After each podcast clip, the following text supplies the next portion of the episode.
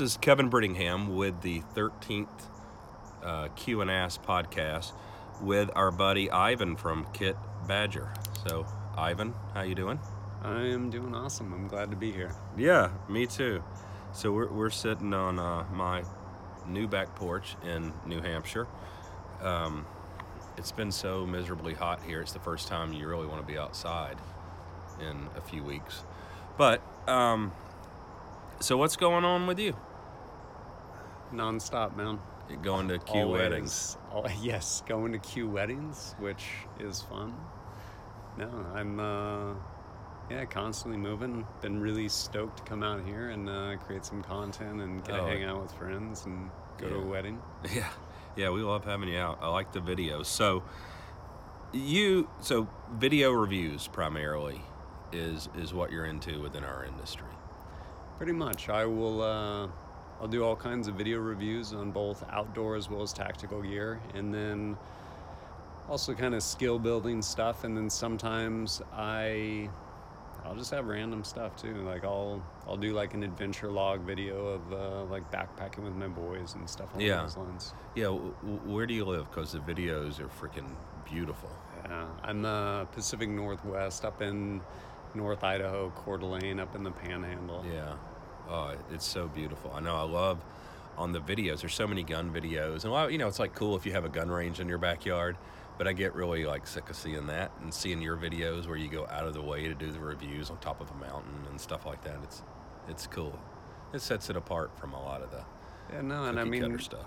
From the word go, I was like, you know what? If I'm gonna be doing videos, like nobody cares about beige carpet, so like yeah no it's let's, just let's go somewhere cool and do this. Yeah, because a lot of times the review videos, because I I don't know, that's an interesting thing to me because.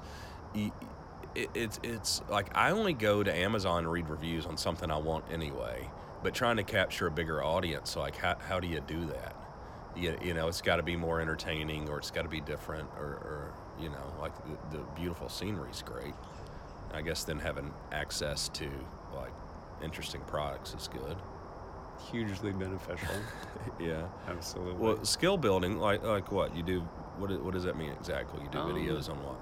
Just different things. Like I did uh, I did a video on a shoelace hack, which my buddy showed me, and it's literally a different way to tie your shoes that is stronger arguably than double knot, but it basically pulls out like your regular like bow knot. And oh, that's cool. Yeah, like random what, stuff like that. My, my one of my daughters is super into the life hacks, and like every week she comes and shows me a couple that we need to do in the house, so I know what you're talking about. Um, yeah, well, that that's interesting to have it more than, yeah, the, the sort of outdoor stuff along with the gun stuff, because I'm kind of into that a lot now as as well, because, you know, I just love hunting and stuff like that, so I'm more interested in, but some of the practical applications, like I don't care about a backpack that'll hold like a M four and, you know, a nineteen eleven and seven magazines, but for me, something lightweight, comfortable, that is practical, that I can carry with me hunting and stuff like that is more interesting to me. No, definitely. And uh, random like discovery learning too. Like the other day I was trying to pack, well, the other day, it was back when there was still a bunch of snow, and I was trying to pack and it wouldn't fit in my pack everything I wanted. Yeah. And it looked like looked like a gypsy wagon, like st- stuff strapped like hanging off of it. And I'm like, you know what, I'm gonna approach this differently.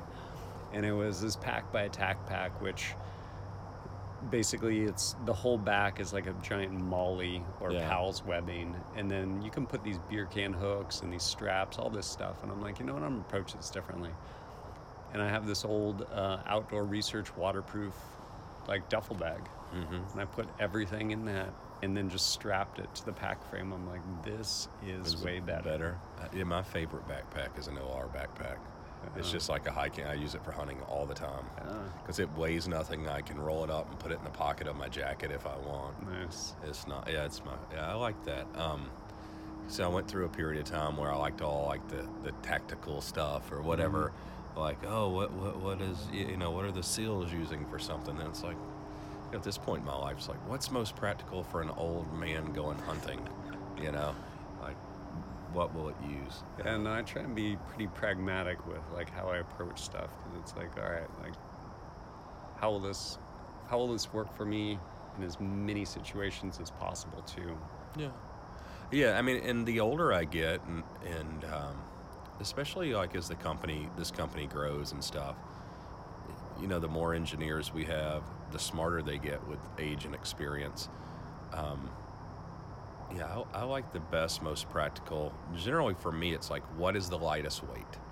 Like, what is the minimum stuff I can carry, including weight, to be efficient at what I want to do? Um, people... People don't often have that as a high of a consideration as it should be, because I'll get asked all the time, be like, hey, I'm looking at th- like this optic or this optic. And it's like, okay, well, all things being equal, get the lightest one. Like, yeah, you're going to get agree. burned out just standing on the range for an hour with an extra half pound, like, strapped on to yourself. Yeah, and sometimes, like, I think my optics are a good example. I like... A lot of the military, we'll say military or mil-spec, whatever you'll say, things that are proven have been adopted by SOCOM or something, mm-hmm. the red dots. Um, but when it comes to magnified optics for my use for hunting and stuff, a lot of the stuff they have to put in them to, to pass, like drop test or submersion stuff and all this that make the scopes very heavy, like Nightforce has a lot of great scopes. I like the Vortex. Uh, what's what's their big fancy their one? Their Razor. Yeah, yeah. Um, which is a great optic. Um But it, it's just too it's heavy. Anchor. I don't want it. And then when I it started learning, really we started working with Lilpole and different companies over the years and start learning, like, why is a Nightforce scope so heavy? Oh, well, it had to meet this requirement for SOCOM. And, you know, so we had to add all this stuff, and it makes it heavy. I'm like, well, I'm never going to be, like, one hundred feet underwater with my gun. So I, so that's where I kind of got into Swarovski optics for hunting, because the glass is really yeah. clear, and they don't focus on any military anything. It's, like, practical for world-class hunting situations. And so, you know, it, it might it might sound dumb, but when I can save ten ounces on my the top of my rifle, that's significant. Yeah, if you go on a, like a real hunt, like a man's hunt, where y- you know you might, well, for you it would be nothing, but for me, like if I got to hike ten miles in a day and I can save a pound, uh, yeah, I'm doing it. Like I would yeah. spend the extra money to save the weight. Um, so that that's been interesting. Those those are changes that. that have happened with me over the years. Well, um, what's your background? How'd you get into doing this? Um, man, so I was in the Marine Corps back in like ninety-eight to oh two. Yeah. And was in the infantry. Ended up over training in Australia, oh, where we cool. just got done training in Australia on September eleventh. Doesn't and sound so, like a bad gig for Marines to get to go train in Australia. No, no. I mean, granted, you never go to the nice places. It's like, we're going to take you to this like burned out range yeah. out in the middle of the sticks. But no, we were over there on September eleventh. And so we went oh. back to ship, left from there, went over to Pakistan, Afghanistan, and then came back, and I ended up getting out, kind of played around. I ended up doing some off-road racing for a while. Oh, for real? Yeah, I raced in the Baja one thousand a couple times. Did you? And, yeah. That is so cool. It was cool. Pretty fun. And then I decided I was going to go back in, and I ended up ultimately spending another four years in the Air Force. Yeah. The grass isn't greener, it's just different grass. Yeah. Yeah. Food's a little better, housing's better. yeah. Same pay. But, uh, yeah, then after that, I left that, ended up going into, uh, kind of played around for a bit, but then ended up going into law enforcement. And I don't know that I knew that either. Yeah, did some law enforcement for a while, and freaking cops. Yeah, tell me about it. After that, I got out of that and went into security contract, and did that for about six years. Yeah. And that overseas? Yeah, over yeah. in Middle East, Afghanistan mainly. Yeah. And yeah, like as that was, that in part precipitated like the end of my marriage, um, and with that, like looking at. I don't know, that going through that entire experience put a lot of things in perspective for me, to include... That's a, that's a tough experience. Oh, man. Like, it is. Yeah. And, like, plenty of opportunities for growth. and, uh... That's, that's a good attitude. Yeah. So I, yeah, rearranged kind of priorities, and I was like, nope, like, I'm done going overseas. and yeah, walked away walked away from six figures and yeah. started stocking shelves part-time in the grocery store. The shit that you'll do for your kids, oh, man. Dude, yeah. I, was I, like, I live important? It every day. Yeah. Yeah. And when I did that, I also, I was like, well, I'm walking away. I know I'm going to be poor. And if I'm going to be poor, like, I'm going to do shit that I, like, love doing. And so, yeah, totally. Like, yeah, be rich in another way. Yeah, no, and Kit Badger kind of became... Wait, let me interrupt. It's like what we're listening to right now in the background. Normally, skate session. Yeah, yeah, so we have, like, a little mini skate park in the garage here. And, uh, yeah, I'm I'm so happy they live with me. Like, if they want to be noisy at night and skateboard, and I'm happy to hear it. Oh, yeah. Yeah, yeah. Ten years ago would have been annoying. But, yeah, sorry, go ahead. Oh, no. So I ended up, uh, no, I started Kit Badger, and I, um, I was just like, hey, where can... I don't know. Like, part of it was a lot of self-reflection and stuff, and it was... Uh, I realized later after the fact, watching something on people talking about kind of like finding like your passion, desire, and stuff like that. I'm like, oh, I guess, I guess I did that in a roundabout way. But when yeah. they explained it afterwards, it made sense as far as almost like a Venn diagram of like all these yeah. things that you actually enjoy doing, and like where do most of those overlap? Yeah, and yeah. Well, I think it's probably that's the space where everyone is actually good at something ultimately. Yeah. You know, I, I mean, there are exceptions, things you're good at that you hate to do, but yeah, yeah. I mean, uh, overall, I mean, if you enjoy it, yeah, you're going to work much harder and it's going to show. You know, for me, I, I mean, there are people that are good at faking stuff too. I don't think I'm really one of them. So, yeah, I mean, it's, you enjoy it. People see it. I mean, I think I, when I saw your videos, you know, I loved it. I loved the humor. You didn't take yourself too seriously, but you knew what you were talking about. You took a different, you know, artistic approach, like me being a fairly creative person, like I could see that, you know, where there's a lot of guys that know about guns and shooting, and I watch very few gun videos, honestly, but where somebody will send me one and it's about a subject matter that I want to see, and I'll watch it, and it's painful for me to watch it, you know, just because yeah. the way it's presented, and, you know, like generally, especially, I mean, you spend a lot of time at Q, it's like most of the time if something's not, if there's not humor involved, it just doesn't exist there. No. So, you know, all. that's a that's a part of me. Oh, so it's moved to the driveway skate session. Um, so that's been a big, uh, that was a big part for me, seeing your videos. And then the, you, you know, you don't have to have, you know, you probably saw the same thing. Well, racing Baja one thousand, if you want to win, you got to spend a lot of money. But, yeah. you know, with most things, there, there's people like you didn't have to have. And now, too, you can get by without spending a lot of money on equipment to post quality a quality product, make a video. Yeah, like the barrier for entry is, like, relatively low. Yeah. Like, you can you can do a lot without... I mean, I started my videos literally with a GoPro Hero four yeah. and, like, a lapel mic on a tripod, and I pulled that thing over so many times because I'd forget I was mic'd up and be like, kaboom. That's I'm funny. Like, uh, yeah, I mean, that's good. Yeah, starting small. I tell you, it was interesting for me, like, when we started a new company and starting small again. When you go through it the first time, I think when you're doing something, you dream about, like, where where can it go and how can you end up? And can we be the biggest gun company in the world? Or can you be the biggest gun channel on YouTube mm-hmm. in the world? What I realized doing the business the first time and selling it was, like, the really incredible time is, like, while you were building it. Like, wow. Once we were pretty yeah. successful with advanced armament, it was more, I mean, I still loved it, but it was more like work. And then reflecting on it, it was like building the company, you know, and, and to me being pretty given to risk, um, you know, I can thrive there and I appreciate the journey. Like right now, like I see, you know, and I posted on Instagram, like, what do you want to hear from us? And people like, when is this going to be? And when's that? And, mm-hmm. you know, me appreciating this part of the growth of the business. Like I enjoy things when it's small and before it gets out of hand. It's about the journey. I mean, yeah. like from the word go with Kit Badger, I was like, you know what? I'm going to be an overnight success in ten years.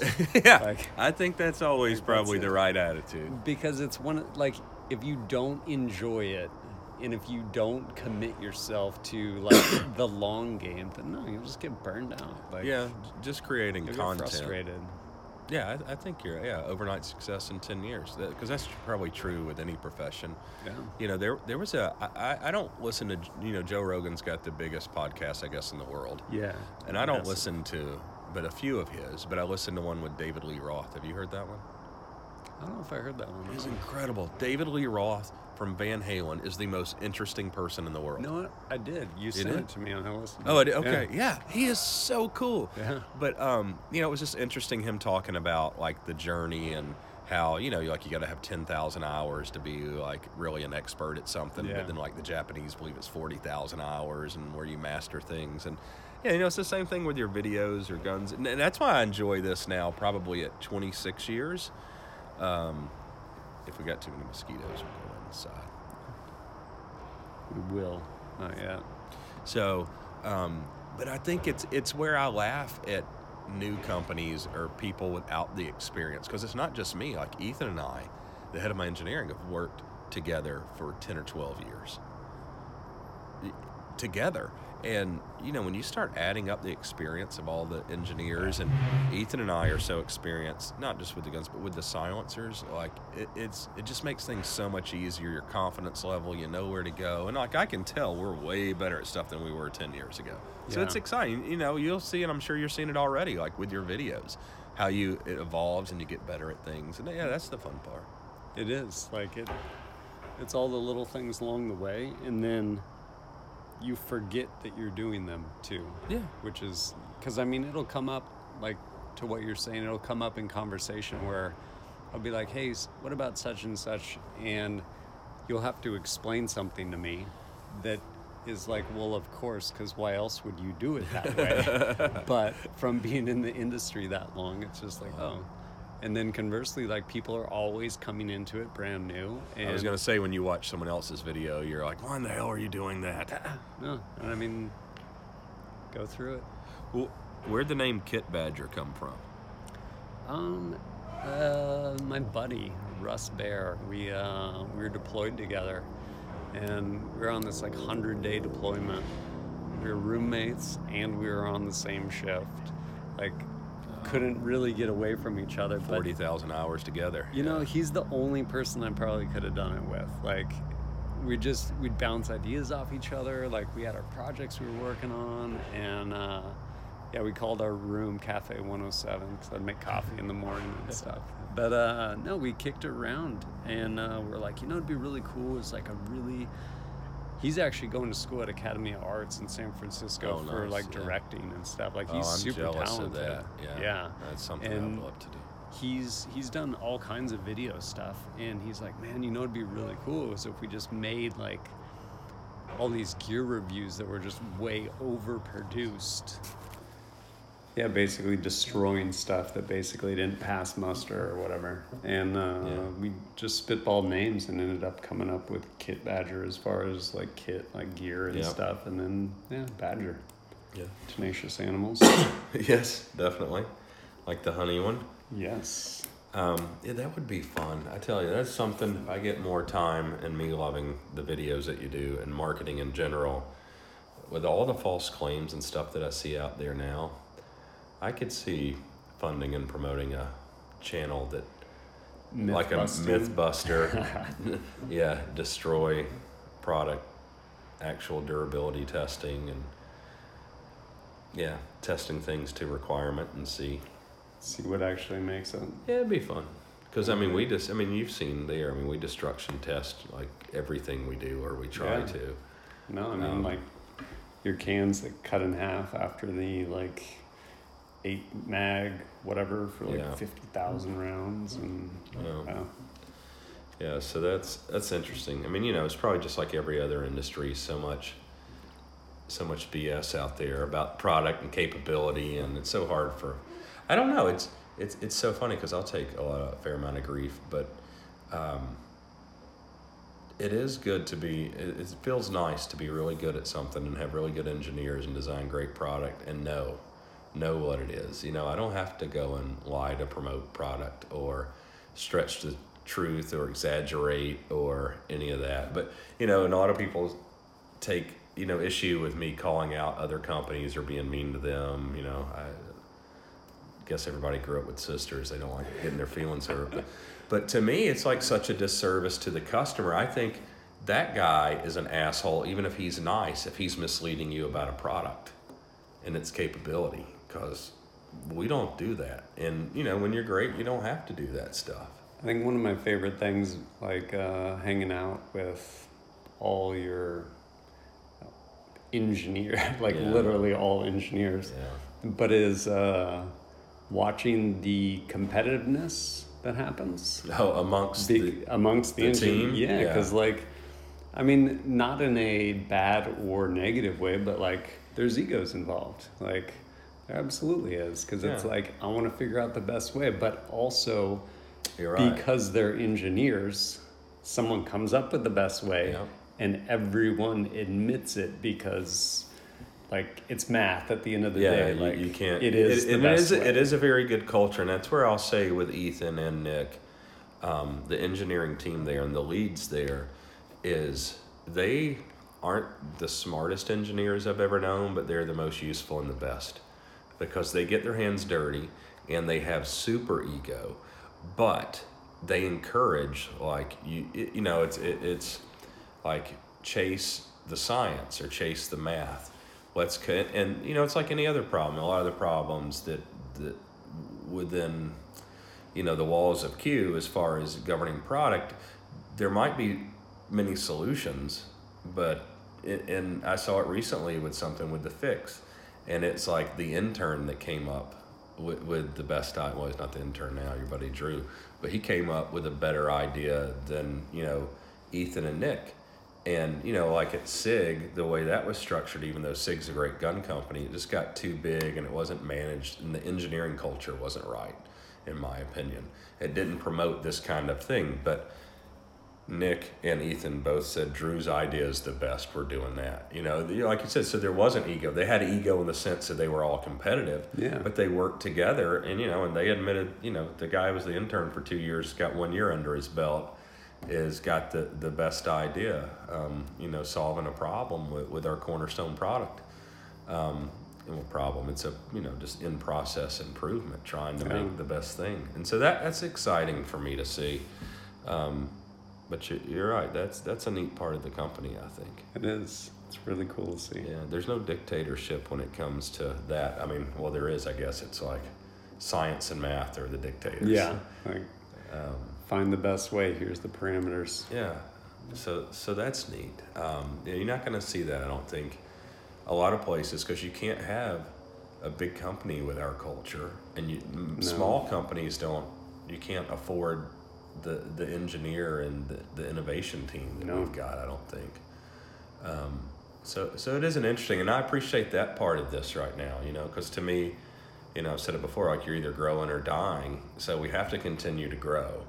And at some point, you know, we outgrow this phase of the business, and so then I'll have to find something else that excites me as much as the product development does right now. Um, hey, I won't like it when there's hundreds of people working there. Not like I do now. It'll it'll have to be something else about the business. No, it's uh, there's definitely a golden hour right now with yeah. uh, with how big it is or small it is, yeah. really. And I mean, just the fact that engineers are building guns, like yeah, that's coming to an end. Yeah, real soon. I mean, like as we speak, um, you know. And I always said, since the beginning of the company and probably the first podcast, you know, the goal with the guns, the Fix and the Honey Badger, is it that's a cool thing to train. Yeah. But um, that the engineers would build the guns for whether it was um, you, you know a set duration time wise, which wasn't likely, but a, a certain quantity of guns that were shipped, so they could work out um, any issue, because you know the Fix is really a new development. That's yeah. a new innovation in guns. You know the Honey Badger. Sure, I mean, it's an A R, but we have improved it a ton since the first Honey Badger. And so there's always like process improvement, but having them come up, like I've said before, with the fixturing uh, to do the oh, sub-assemblies. The fixtures are amazing. Yeah. Like, they're incredible. Like watching, yeah. I was there with uh, Mitch, and he was like, oh yeah, like I built this to basically put this Q cert in, and he drops it in, it's like, chunk. Yeah, there we go. You know, and having Ethan and Nick lead by example as far as engineers that get your hands dirty. They can all operate the equipment there in the prototype shop, so they have no excuse. You know, they don't have to put in a, a, a ticket into the prototype shop yeah. and wait for somebody to prioritize your fixture and build it. You know, they just stay late that day when they come up with an idea and they print it if they can print it on the three D printer, and if not, then they get in the prototype shop and they build it. Um, and so that's cool too, because, you know, the goal is always that we're hiring assembly people, which we're doing right now, that can assemble a gun as good as Nick or Drew or Ethan or Mitch or any of the engineers yeah. can themselves. And they want that too, because, you know, it gets them really married to the product. When they have to answer the customer service issues, or if a gun goes to the range and it doesn't shoot correctly or accurately, whatever yeah. the thing is, you know, they have to. They own it. Yeah, they do. And and it's been a very positive thing. Um, you know, this was a long game because, or long game decisions, because giving up a lot of money in the last three years, but, you know, I'm looking, same thing.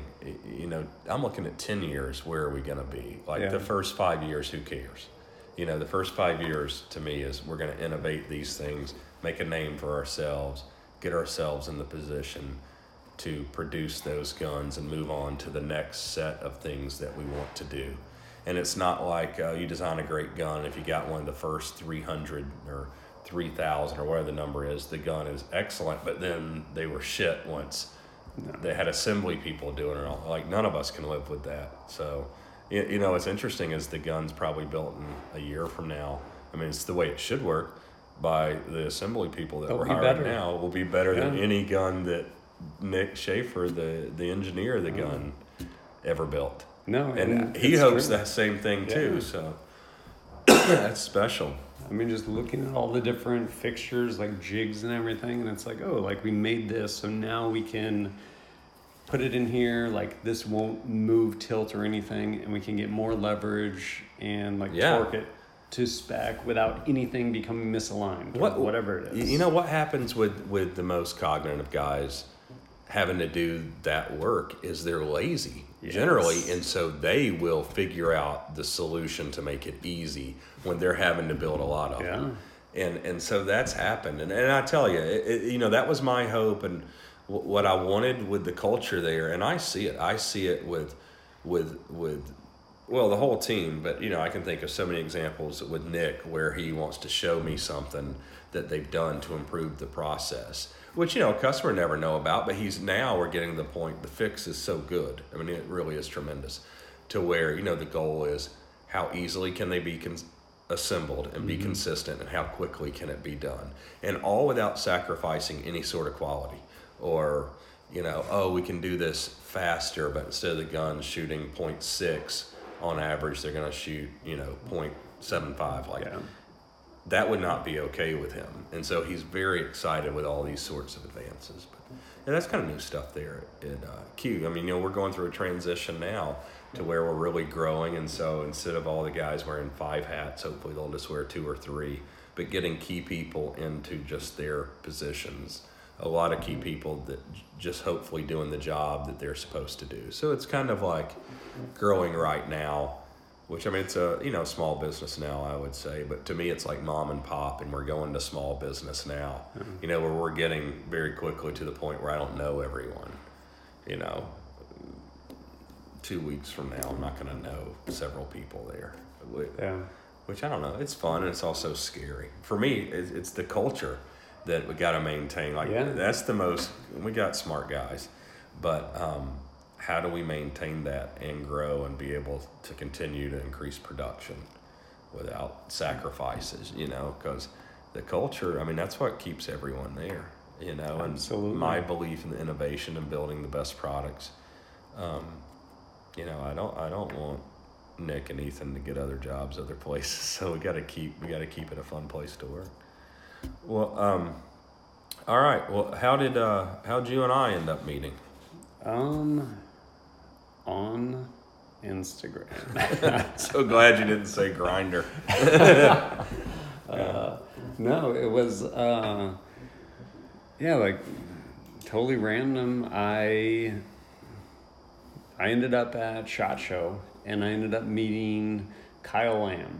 And I was like, you know what? Yeah. I really want to, uh, I'd love to come take one of your courses and do a little kind of video review and this and that. Like, do you have any open enrollment courses? And then he's like, you know what? Like, check uh, SIG Academy. And I'm like, okay. Oh, yeah. I forgot he went. Yeah. So and so I ended up reaching out to, I sent him an email. To my surprise, he responded. And he was like, yeah, like, come on out for that Night Fighter one oh one course. Like, you can film it. I'm like, all right, cool. And so I'm like, I'm committed now. Like, I'm going to New Hampshire. I got my tickets. And then I started looking. I was like, well, if I'm going to be out there, what else is in New Hampshire? And so somehow, search gun company, I don't know what, but Q popped up. And then I remember looking, and it was like Honey Badger. And I'm like, oh, like I I remember something about the Honey Badger from yeah. like A A C back in the day. Like, yeah. okay. And... yeah, and then I ended up sending you a, I'm assuming it was you, because I think you were the only person running Instagram. Probably, yeah. And uh, I was like, hey, I'm going to be in New Hampshire. Like, this is me. You can vet me at, like, kit badger dot com. I'd like to come out, just make a short little video, like, of what you guys are doing, maybe your, like, creative process, whatever. And I got a response back. It was like, sure. I was like, sweet. And then fast forward, I get out here to New Hampshire, and I'd corresponded a little bit, like, leading up to it. And I get out, I get out here to New Hampshire, and I'm like, hey, I'm here. Like, wouldn't it be a good time? And, like, crickets, like, nothing, no response. And, like, the next day, I'm like, so I'm I'm still in New Hampshire. Like, wouldn't it be a good time? Nothing. And I'm like, well, damn. It's like, well, they gave me their address. Yeah. So I end up driving over there, and uh, yeah, I park, I get out, I'm walking, and these two guys are walking down the stairs, coming out of the building. I'm just like, hey, do you guys work at Q by chance? It's like, yeah. Who are you? I'm like, uh, I'm Ivan, Kit Badger. Oh, yeah, you were going to do some film? I'm like, yeah. Like, we're going to lunch. Like, why don't you come with us? And sure enough, it was you and Ethan. Yeah. And yeah, we ended mm. up going and talking about all kinds of things, and then that turned into... ultimately filming kind of the whole deep dive on the fix, and it pretty much went from there. Yeah, that's cool. Yeah, um, yeah, I remember that. Yeah, that that's a lot of good relationships have kind of happened like that. Yeah, go to lunch and let's hang out, see if we want to get married first. Right. Um, but yeah, I remember then after watching your videos and thinking, oh, it's it's cool, it's different than... than others. So question with that real quick, yeah. and this is, I think I heard this maybe from Nick, is that uh, when, I guess before you had said like, yeah, like come out and film, that you had everyone kind of in like the boardroom or whatever there, and was like, hey, what do you guys think about this? And like threw a random video up on uh, up on the T V on the wall or something. I, I don't remember that, but that's certainly my style. And if Nick said it, he re- would remember better than yeah. me. Yeah. Um, yeah, it's probably exactly how that happened, I guess. Yeah, yeah, you know, I like that. I, I don't know. You know, I try hard there to, you know, there's certain things we need to really plan for and have decisions on, you know, make decisions on and business decisions. And it, it's simple in that regard. But, you know, other parts of it, I want it to be spontaneous. At Q, mm-hmm. like a lot of aspects of the culture and the company, um, you know, it makes it more interesting. I get everyone engaged, and you know, like I believe it's their company too, and so you know, I probably do a lot of things that annoy a lot of them. But you know, at the end of the day, my club, I do what I want. But I do try, you know, I care about them all and like them all, and, and have a lot of trust in them, and um, you know, the company's representing them too. Um, I think it was hard for a lot of the engineers, just being like so analytical and stuff, that were new to working with me, to kind of get used to it. But then once they did and understood like the big boy rules, and you know, the rule is we have to do our best, do the right thing, we have to dominate, we have to win. Other than that, we don't have a ton of rules. Yeah. Um, you know, and even with the marketing, you, you know, it's so funny because that's, and a lot of people, you know, suck up to you when you own a place. But a lot of the compliments about people really loving the marketing that we do. And to me, it's like, it's so funny and I really appreciate it. But it'll be, you know, other people that own businesses. And it's like, because we don't really do marketing. We just like generally will drink beer and come up with ideas. And I'm just, you know, for better or for worse, I guess, depending on the time, I'm just okay with it most of the time. And, and I think it translates. And I think there's very few, if any, things you ever see from Q in social media or anywhere else where it's just not kind of who we are. And if you if you outsource it and try to create this marketing plan, a lot of times that, that's long range or deep reaching, it, it it doesn't seem it doesn't seem genuine to me. People see through it. Yeah, and and, and, and so, you know, for me, it's like I don't. If it doesn't hurt my kids, well, that's probably like the one consideration yeah, right. that I try to make, and I don't always do even a good job with that, but. But, you know, the rest of it is just like business. Like, to me, and I, and I try to tell them, as long as we make the best products in the world, the rest of the stuff we can kind of get away with whatever we want. And it's exciting to try new things. You know, I don't want to follow other gun companies, and not always for the sake of being different. I think I've said it in some other podcasts, but, you know, like, I love guns. Um, but, you know, I love beer. I love motorcycles. I love, like, all the boy stuff. This just happens to be my vocation, but, you know, I don't like a lot of aspects of our business, and a lot maybe because it's dated, just a lot. It's just I'm not probably interested in a lot of ways that a lot of the the, the people that are in our industry are interested in guns, um, and I really think it should be fun every day. Where where a lot of people with guns, yeah. like it's so serious. Um, you know, something I said I liked about your videos, like kind of the dry wit and the humor, and um, and it makes it more exciting. Like, there is nobody at my place that can't find another place to work. Um, so, you know, it's not just money, or I, it's got to be fun and entertaining. And, you know, and for me, I don't want to spend a ton of money on marketing right now because we're back ordered for one. So what's the point of like trying to sell more yeah. guns? But I do love marketing so much that I want to do it. But I just do Instagram, and I just do whatever I feel. And you'll see, like, as my moods or different things change. Sometimes, like, just the, my kids' school schedule affects our Instagram posting, because if I'm at home and the kids are in school every day, then I do I do lunch cards for them every day. And that's kind of where the box art started when okay. I started drawing on the yeah. boxes, is I do, like, a lunch card for my kids. You know, like, you write, so when they start school, I write them a little note.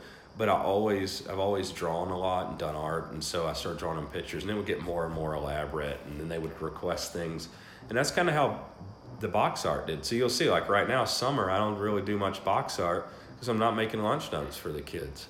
But um, you know, I just think all these sort of organic things, and a lot of people, like a lot of questions that we got here are questions that I get direct message about the business in the future every day, like. Mm-hmm. I don't know, and I don't want to lie to people. It's just like, well, when do you expect this product? Like, uh, one we have in here is the Lefty Silencer and the Erector nine and forty-five. And there's several things that sort of dictate that schedule. Um, sometimes it's politics. Sometimes it is, um, you know, if, if that engineer that I want to work on that's doing something else, it delays it. But mostly right now, where it should really please the customer, and most of them that deal with us now or see our company sort of understand we've got a little bit of a unique personality probably amongst a lot of the, at least compared to a lot of the bigger companies. But I don't, like, a product's going to come out when it's correct. Yeah. And with the guns, it's harder sometimes, especially the Fix, because it's all, you know, the only common parts in that gun with any other gun in the world are the magazine catch spring and the A R pistol grip. Yeah. So, you know, it's one hundred seven parts or whatever, and, you know, I can plan and say, hey, you know, December eleventh, that gun's coming out, but, you know, if, if all one the sears supplier, suck, yeah. yeah, one supplier, or if we mess up something ourselves, then it's delayed. And that's just the way it is. Like, you're not going to get a half-assed part because you put a deposit on something, or because I pretended to understand the future and told you some make-believe number. And that's a problem, like, I even have with SHOT Show, is everybody got into, like, developing products to release at SHOT Show. And I haven't done SHOT Show in years, and I hope to never do it again. Uh, I don't like that the customers, except for the military customers, can't come to it. And just the format and how it is, like, such a really big business, SHOT Show. It's, like, bigger business than the gun business is. But um, everybody, like, that would always be a deadline for us to develop product for in the past, and I don't like that. You know, I want us to develop things that we feel like we want to develop at the time and release them when they're ready. So, um, I don't even know what that rant was about. What, uh, well, what else? So your videos, you can find your videos on kit badger dot com. Yeah, that's my site. And then uh, everything else is pretty much named after that, whether it's the YouTube channels, also named Kit Badger. Instagram, I think it's Kit underscore Badger, stuff like that. Yeah. So w- where is the focus? Uh, the focus is on YouTube. I mean... Slippery slope, it seems. Oh, man. Like, I... Big picture, I want the focus to be on my website because, one, I can actually... I Control can, it. I For can, the most part, until yes. they want... Until, like, whoever's processing your payment won't let you sell right. targets or yeah. something. Yeah. No, um... Yeah, because, I mean, anything else is like digital sharecropping. Like, you don't have control over the platform. And yeah. so, also on my website, I... I can actually provide more value through links because I can't link anything through YouTube. And so if it's like, hey, like if you're looking for like these products that I'm talking about, like I can't give you direct links through YouTube because they'll like it's against their because the liberals service. Have become communists yeah, now. Yeah. It's, like, it's the, the full st- circle. Yeah, the state video hosting. Yes. Oh Jesus, isn't it, that's so funny. Yeah. Like, hey. First Amendment, except when it's not what we want to say. Absolutely. Yeah, that's, that's, you and I were listening to that liberal podcast earlier with that guy's. Yeah, I, I was, when I was a kid growing up in Georgia, a little redneck kid, we would watch um, N W A or Georgia Championship Wrestling. All there was this manager named Jim Cornette, and he was the manager of the Midnight Express Tag Team for a long time. And uh, he is this brilliant guy, but a complete liberal idiot and lunatic. And he's got this classic wrestling podcast that I actually listen to occasionally just to, I don't know, because he's very entertaining. Nostalgia. But, to yeah, nostalgia. Imagine. Yeah, to, to just think about like my childhood. It brings up all kinds of funny memories. But um, he's so anti-Trump and anti-gun in the stuff that he says. Oh my Lord, it's hilarious. But it is interesting how, like, if that's some pretty big hate speech he had going on there, yeah, you know, like to coin or into the weeds. Like, yeah. But so it's like, far. Well, if it's a very liberal thought process, you can threaten and you can say all these things that would yeah. be considered hate speech and get taken down from our I G accounts or YouTube. But, you know, for that, and it's just so funny that it's in the middle of a classic wrestling podcast. But it is. Yeah, so it is scary, like when, you, like you say, digital like sharecropping. Yeah, I um, forty like, terabytes in a meal. And I mean, it's hard though because I'm creating content for people. So where is the attention? The attention's on YouTube. Like I, yeah, that's where the attention is. And I think YouTube will continue to be like the behemoth. Like, they're smart enough to not cut their throat. Because the minute they actually, like, wholesale ban gun channels will be the minute they actually give rise to a legitimate competitor. Yeah, I mean, you're right. It would be smart to keep it governed, but not, well, and cut so, it I off. mean, it's just little, like, death by a thousand cuts, but yeah. the attention's I mean, still just there. Creating these, like you said, behemoths. It's YouTube. Yeah, I mean, Amazon. Facebook. I mean, I can't even... Like, when you talk about big, I, I would have never believed Amazon would work and how, rel- I mean, how the country just relies on it now. Like, it's the freaking company store now. It like is. You, I mean, what would happen to people if Amazon was shut down now? Oh, my God, if I couldn't get paper towels and toilet paper through right. Amazon now, I had to go to the freaking store to get, get them. Dog food delivered to you. I, I know. Those fifty-pound bags, those big-ass dogs I got, it'd be horrible, man. I'd give the dogs away, I think. Well, um, I got a bunch of questions. Let's go through some. I want to skip to some of yours. Mm-hmm. Speaking of your YouTube channel, so our, our buddy Edgar wants uh, to for you to explain some of your trolling of your YouTube comments. So, so I'm not the only one that gets asshole comments. You are definitely not unique in that. Because uh, you're such a nice guy, it makes me feel good that you get them too. Well, there's plenty of those to go around. Yeah, aren't there? Uh, no, I mean, that's one of those things. And all, when I get comments and stuff, the way I approach all of that is, is there value? Like, where can I find value in this? So lots of times, most of the comments are like overwhelmingly really positive yep. comments. And I'll actually get a lot of really cool, like, direct messages too, as yeah. far as like, hey, like, I was watching like your hot dog hike video where literally we go out on a hike with my boys and we go through the process of like kind of skill building, like build a fire and then roast hot dogs over it. And mm. so you have this fun activity with like this whole learning component sure. that's built into it. The way things should always be. Absolutely. And so I'll get people like, hey, like you inspired me to go do this, this. Like I took like that's super my, cool. my kids out, or someone like, hey, I took my niece and nephew out and did this. And it's like, awesome, man. Like that's really cool.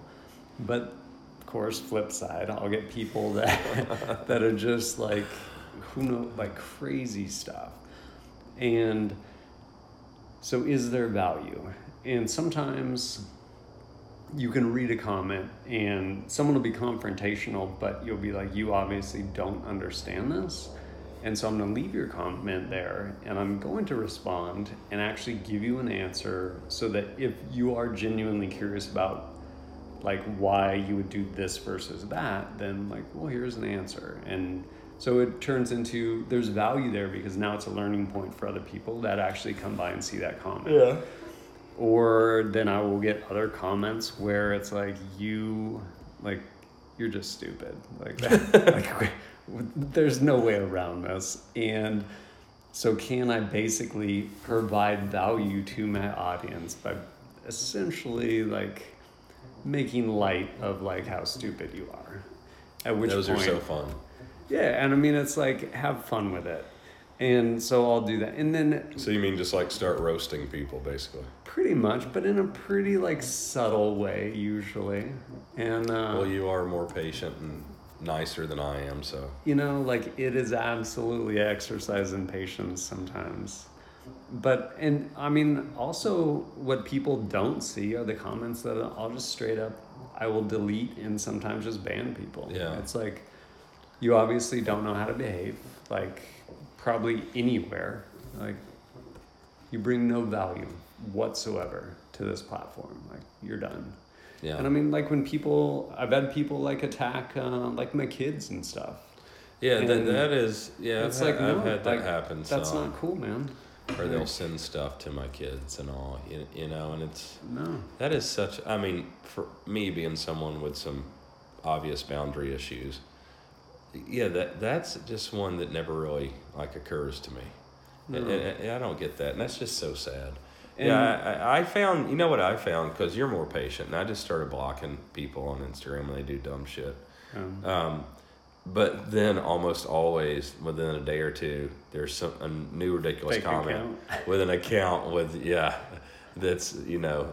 Not follow, you know, yeah. has no followers. Seven no consonants and a couple numbers. Yeah, it's it's like uh, you know the the the same four angry guys and three of them work for competitors. You know.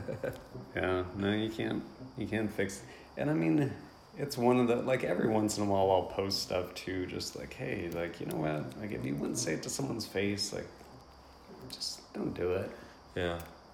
Yeah, I would. I, I think I would say most of what I, I say probably to right. your face, but I think I'd say most of the things I end up posting. To yeah, I think you're pretty calculated, but yeah, I would agree that most people are not that way. But yeah, o- overwhelmingly, I mean, I, I say it, I've said it a lot before. Like you probably have a ninety-nine percent approval rating, and like I have a lot of haters, so I may have an eighty percent. It's still like overwhelming, like. Positive response and support for what we're doing. Like it is. Like I like I care about the other twenty percent. Like no, and it's one of those where the more you do something, the better you get at it, the more confident you are in it. And it's just like no, like I Like, you can't really detract from me at this point. Like, yeah, it, yeah. And if I'm you're doing not my thing, if if you don't have haters, no matter how nice you are, you're not kicking ass. Like, when you this start kicking true. ass, you get you know people you, you come people out of the woodwork. Yeah, yeah, yeah. So so you know, I've known that for a long time. I mean, Surefire back at A A C. I mean, it was, you know, oh, they were Duke so treacherous. Like, in their attack of us at A A C, and it's because we started, you know, winning their contracts. Like, like they still, like, oh, promote. People think that they're the ones that won the SOCOM contract. You know, this huge SOCOM contract, their five five six scan. We won seventy-five percent of the con- the SOCOM contract at A A C. You know, but, I mean, Surefire does a good job marketing. You know, they lost seventy-five percent of it. And it's still, people think they're the only SOCOM-approved silencer. You know, it's... Um, But yeah, man, they got ruthless, and we were a small business, and they went after us. That's a world that people totally don't understand, too. Like, actual, like, government contracts, solicitation, all that stuff. Like, oh, people, and part of it is a lot of the programs, like, can't talk about, like, solicitation for the program or whatever. Yeah, a, a lot of it is, or at the time. But, you know, it's funny you say that, and I see this. This is one I was going to bring up. I'll call them the Griffin Armament of the firearms industry now, Maxim Defense. I saw their recent video. You know, they built a knockoff Honey Badger, price it the same. Uh, and then all they keep saying in their videos, made for a government requirement. Like, I wrote the requirement with the government back ten years ago, and it's called the Honey Badger requirement. Um, so they even paint the gun to look like the Honey Badger, and and they got all this bullshit that they're saying. You know, well, they did copy the one in five twist in the barrel, which was smart of them. Um, but they built a Honey Badger that's two or three inches shorter and weighs, instead of four and a half pounds, weighs six pounds. And that is, ironically, that's one of the magic things with respect to the Honey Badger, is just picking it up. It is. Like, it and the Fix, both. Yeah. No, like, and I can't, like, I can't get that through in videos, because it's like, hey, like, here's this, but... That's one of those where until you pick one, it's like, oh, like everyone that picks it up is just like, wow, like, damn. You, you know what I do at this point? When I look at A R specs or whatever, if I'm looking at competitor stuff, or if I look at a small gun like that and it weighs more than five and a quarter, five and a half pounds, I don't even, like, I, I just write it off. I just turn the page. And it's so funny. I saw one of their little fucking dorks in this latest video from TriggerCon saying, oh, well, we do, you know, what unique feature of the Maxim Defense, I don't know what they call it, probably the, the Honey Badger M or something, but uh, whatever they call their gun, said that it has a unique gas system that operates super and subsonic without adjustment. And it's like, you know, all we commercialized three hundred Whisper from J D. Jones, which he probably did. I don't even remember when he developed the three hundred Whisper. You know, we just commercialized it, and we did make some changes to it and improved it. The bullets are definitely better. It's more reliable. Um, but he pro- he may have even done it in the eighties, but I think it was the nineties. Um, he did super and subs. Non-adjustable gas system. The Honey Badger, same way. Like, there's nothing unique about this, about their gas system. It's... Well, I mean, when your guns come, like, I've gone into the range, like, testing Honey Badgers, and it's like, okay, like, function with supers and subs. Oh, they coined without... a term I saw in this video. When you rainbow the magazine, which means you just put in super and subs randomly, just to show how incredibly well the gun functions.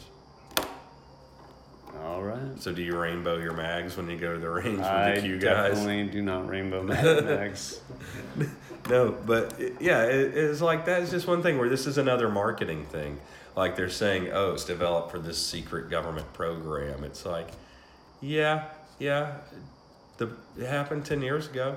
Yeah, that's cool. And it's like um, you can buy non-G M O sweet potato chips, but... There's no such thing as a G M O sweet potato. So they're all non-G M O sweet potato chips. Organic sweet potatoes. They grow in the ground. Um, yeah, and, and that's what what'd he say? Oh, well, I think it was justifying the weight of this Maxim Defense bootleg Honey Badger was, well, the Honey Badger stock is aluminum and plastic, and, you, you know, well, that's nice and makes it light, but ours is duty built. It's combat ready, duty built. Kept saying this to justify like that they should have named it like Fat Bertha or something, and or moped or whatever that is, the saying about like fat girls. But it's like, oh really? So you got to make the gun weigh twenty-five percent more to be combat ready. Well, okay, so there's this little gun that a lot of people don't know about called the M four that has an aluminum and plastic stock that has been like kicking ass in every part of the world for, I don't know, like fifty years at this point. Well, not the M four, decades. But yeah, and it's like, hey, dumbass, if you get some real engineers, you don't have to make shit out of heavy steel to make it last and correct. You know, think about uh, the M P five retractable stock. Steel rails with a rubber-covered butt pad. That was done in, uh, I don't know, the seventies. And so now their newest gun for the Army is uh, a plastic stock. It's uh, all plastic and aluminum. And yeah, um, H K, they're no dumbasses. Um, so many guns. Hell, the M G seventy-four has got a plastic stock on it. And that's a machine gun M G three made after the the uh, M G forty-two. Well, hell, the German one, they had, what was that, Bakelite or some kind of resin stock probably. But, yeah. but I, I don't know, so many guns. Um, the two forty-nine, that's a that's a plastic stock. That might be fiberglass reinforced. A twenty-pound gun or something. But so. It is that whole idea of you've got a gun designed for lowest visibility possible to be able to put in a laptop case, but you need a stock that you can shoot rifle grenades. Like, fucking dumb. Um, Overbuilt, overweight. Yeah, and that, that's where, like, I always, there's such a love affair, which I also love the M P five very much. Um, yeah, Die Hard. The M P five, ever watch what? Oh, uh, oh there's, a, there's like. a music video from Guys Night, and it's, we gotta watch it, like, when we're done. All right. It's a it's a song, basically. It's like a Die Hard song that they made, and it's it's epic. Yeah. Well, it's M- really the M P five it, it is awesome, but it's so ridiculous now. I just love posting stuff like the Honey Badger killed the M P five, which... the defense of people who are so emotionally attached to the M P five. And like, I have several of them. I love the gun. But it's ridiculous. It's an eight pound, nine millimeter, maybe seven and a half, the right stuff. Nine millimeter. It's, it's dumb at this point. It's so complicated and expensive, and it's an all steel receiver gun. And like, ah, the roller delayed system. People just love it. And it is so complicated and such a ridiculous way to solve that whole problem. Um, you know, then you got to have that steel receiver. It's but the, the guns are sexy and they shoot great, but they are high, high maintenance. It's like the difference in, you know, like F one fifty and a trophy truck to race Baja. Yeah. You know, but you're going to go to the grocery store, so you need that trophy truck. It's stupid. No, and there's a lot of emotional attachment in the gun industry with yeah there is with all kinds of stuff yeah yeah which isn't reasonable to me. Like I, I don't, you know, when people argue that, you know, like the Honey Badger with the silencer and long handguard is five and a quarter pounds or something, like pounds lighter than the M P five with no silencer, and like there's just no argument between the two. Like lighter, more accurate, much longer capability, much more lethal. Ergonomics, you can't even argue the ergonomic question. Oh, um, the, terrible in H K. Yeah, the only thing that is better with that is that nine millimeter ammo is cheaper and lighter weight, the ammo maybe. I don't know, and I guess if you get in a die-hard situation, you could put that ammo into your pistol mag, or I don't know, some, some like dork that was on your YouTube comment yeah, section. Gray Death Adder, he'd do that. Gray Death Adder. Mm-hmm. I don't. I don't even know what that means. Apparently, it's some sort of Death Adder, and he decided to call himself Gray Death Adder. It's his okay. self-imposed call sign. I'm pretty sure. Yeah. So he he probably does that because you need ammo commonality between, you know, your everything, your machine gun, yes, and your and your sidearm. Um, Oh, oh, shit, we had questions. I forgot. Okay, so we got through the one with you.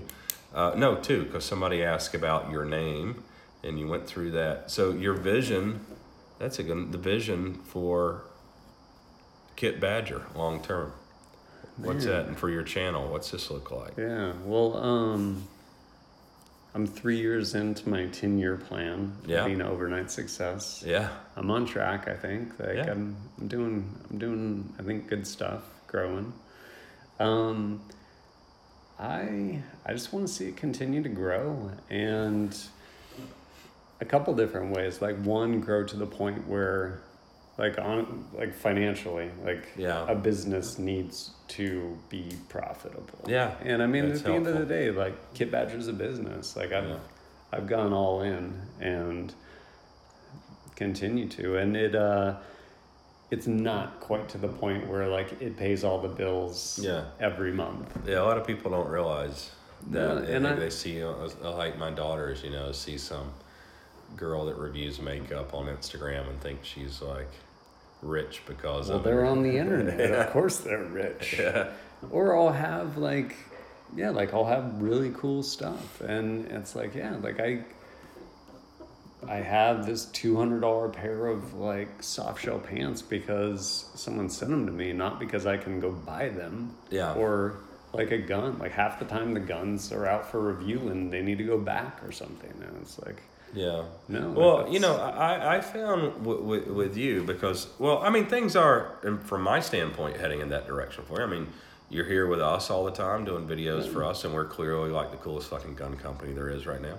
True story. You, yeah, you, you, you get invited to SIG. What would you win there? You won like yeah, their. I won a tread rifle in their uh, competition and stuff. Yeah, what kind of competition? Yeah. Fucking shooting competition, yeah, right? Absolutely. So motherfucker can shoot. That's different, you know. So it's like there's one thing I found with um, Ten Pound Monkey, who was a graphic artist that I've worked with several times in the past. One great thing about him, I met him. Similar to how I met you, so this is back in the day before I G and everything, on silencer talk dot com in the A A C forum, I would do a photo contest every month, and I would give away a free A A C silencer.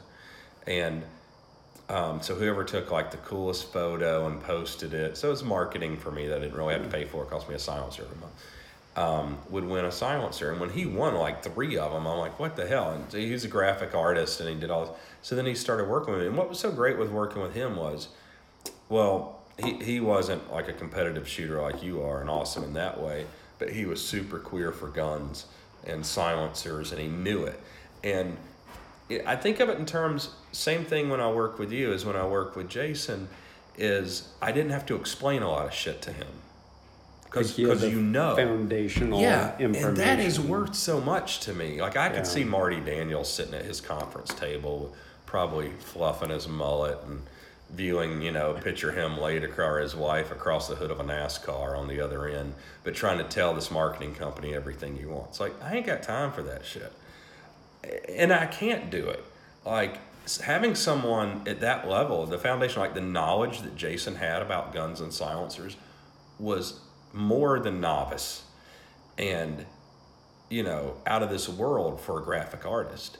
And so, you know, even with you, there's like lots of guys that can review product and all, but, but then like you're doing outdoor stuff, like you're super fit, you go hiking, you do all this stuff, you do gun stuff, you shoot, they invite you to SIG with all these other writers and bloggers, and like you win the competition. Like what are you competing in? The what is the recoil thing? Uh, tactical games are coming up, yeah. Tactical go compete games. Again. So if your equipment doesn't fail you, you should dominate that. But, you know, that that's worth a lot to me because I remember Bud Feeney is this super cool old dude who had been around the industry two and a half times.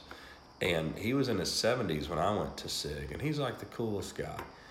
And um, a lot of people are going to remember this, but he was in charge of the the SHOT Show catalog for H K years ago. And it's the one where the... You know, and Bud is like a world-class shotgun shooter, but he was running a big marketing team at the time, and he wasn't completely focused on everything.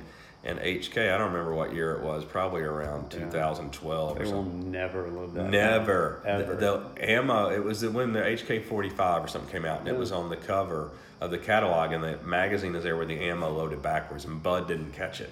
Yeah. You know, Bud's a gun guy. He didn't catch it. That's a different thing. But, but my point is, like, if I go and hire um, someone to do videos for us, I have to explain everything to them and then make sure they don't do dumb shit like that. And, like, I don't know. I don't have the, like, I have a lot of attention to detail, but I have A D D, and I just can't get down with, like, hiring someone that's a great videographer, and that's their job, but they've never touched a gun before. Yeah, like, they need so much supervision and guidance to, like, yeah, to not, and, I mean, that's where, that's where most gun companies, like, get screwed up, too. I mean... There was a ammo company, and I remember I was, because I, I wanted to reach out. Ammo is always a hard nut to crack as oh, far as like ammo. And so I was like, hey, I was wondering about this and that. But while I was looking on their site, they have like on their page for like subsonic ammo one, nobody's even shooting the silencer in the picture. And then yeah, on top exactly. of that, it's like either the dude shooting like a high point. Oh. Or it may as well just be like a like aluminum casting of a gun, like yeah. the ejection port. I'm pretty sure it was on the wrong side. Like it, it made no sense. But it yeah. was a marketing company yeah. that was like, oh, like we'll build your website for well, it. That's the way. I mean, SIG did a good job with a lot of things when I was there, but um, you had to, like the marketing firm that they worked with, which was a huge, you know. One, I don't forget where they were out of, but they would fly from like Nebraska to SIG to film for two weeks. And, but you had to hold their hand the whole time because yeah. it was the same thing. And, you know, and even at, I know there's a lot of gun companies that hire just like quote unquote gun people. And we don't do that. Like, I don't give a shit if you like guns or not if you're there. I mean, you can't actively dislike guns, but if it's not a huge part of your life, You know, you know. I know when Johnny was alive, I go to Nevesky, everyone carried a sidearm all the time there. And I know a lot of guys are that. That's fine. It doesn't bother me. But I'm just like, oh, my God. Like, if I could only hire people that carried a gun every day, I don't even think, even with our engineers now, like, do I need gun engineers? No, I want really smart young engineers that can come up working under Ethan and Nick. Um, you know, but certain things, like the marketing stuff, it's just... It's too hard in the videos because I thought about that, and then for me, it's like, how expensive is it to do that and then spend a week? And you know, you come up, I cut you loose, and then I don't have to dictate. Like, you make whatever videos you want, and it's helpful to us. So, I think I think you're on the right track. You're going to see more and more of this. Yeah. No, I mean, as far as Kit Badger is growing and getting bigger, I think it's just one of those where. I wanted to do just that. Like, I wanted to get bigger. And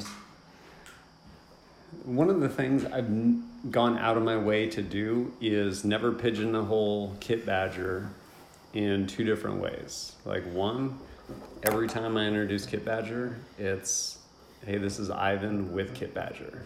Oh, so, yeah. I mean, someday there might be someone else, like, yeah, what if with you, Kit Badger. Yeah, what if you have a whole bunch of correspondence Who that knows, you have to man. keep up with? Then your job's going to suck. It's going to be all management, uh, all babysitting. I, I would not do that. I would not. I don't think I would go that far. But no, like, I, yeah, like, I, I would love to get to a point where I could actually, like, honestly sustain, like, just more than just me as far yeah. as...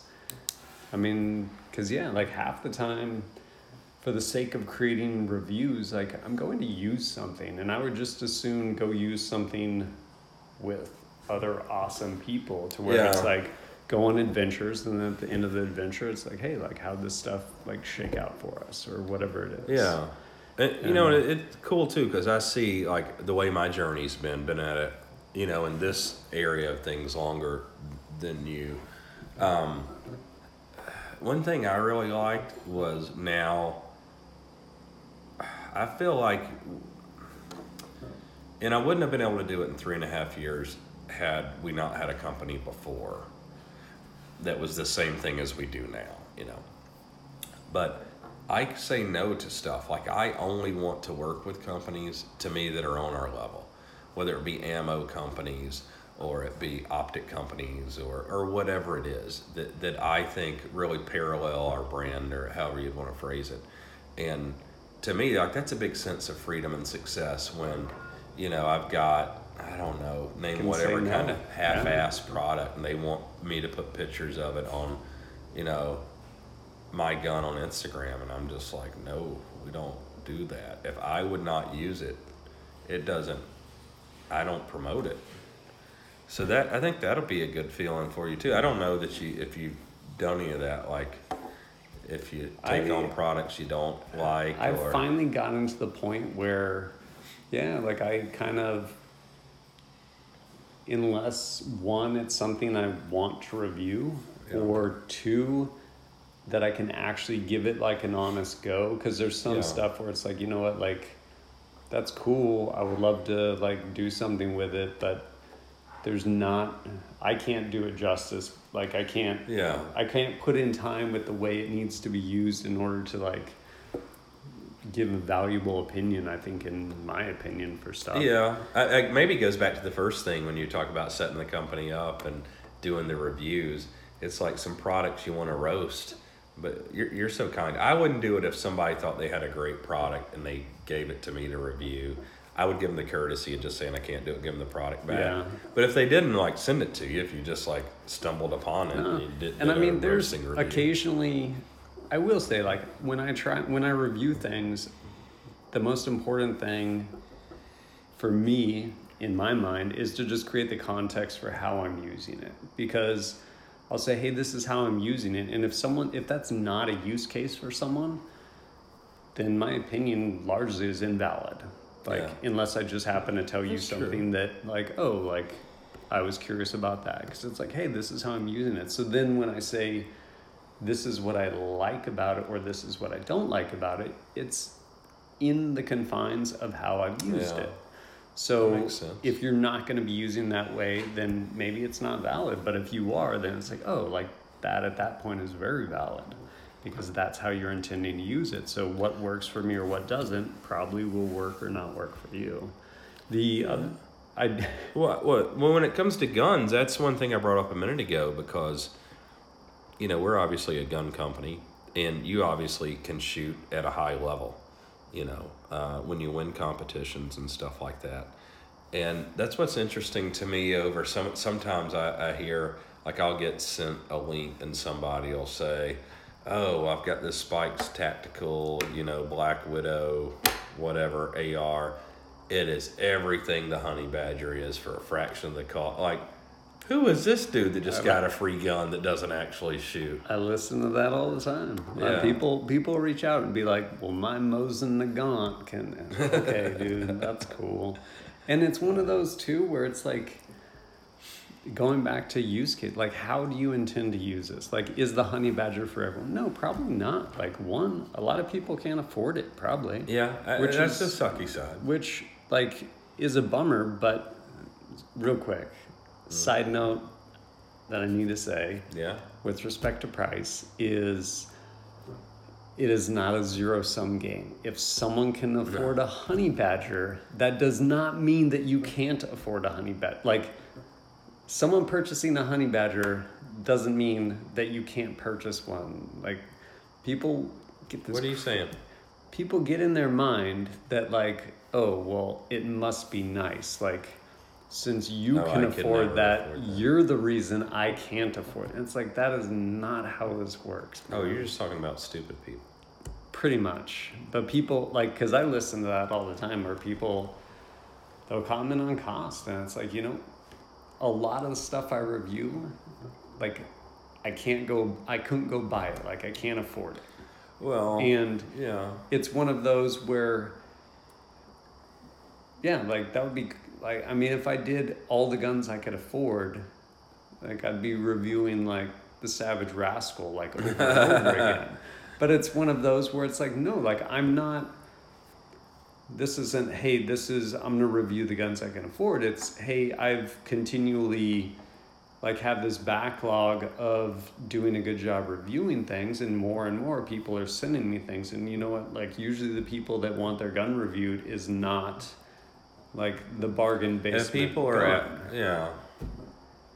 Well, you know, I, I don't, you know, for me, it's when you see, like you, you've been to other gun companies, but when you see and understand what goes into the Honey Badger, it's an incredible value. Like, I don't get rich off the Honey Badger as much as no. people would like to believe.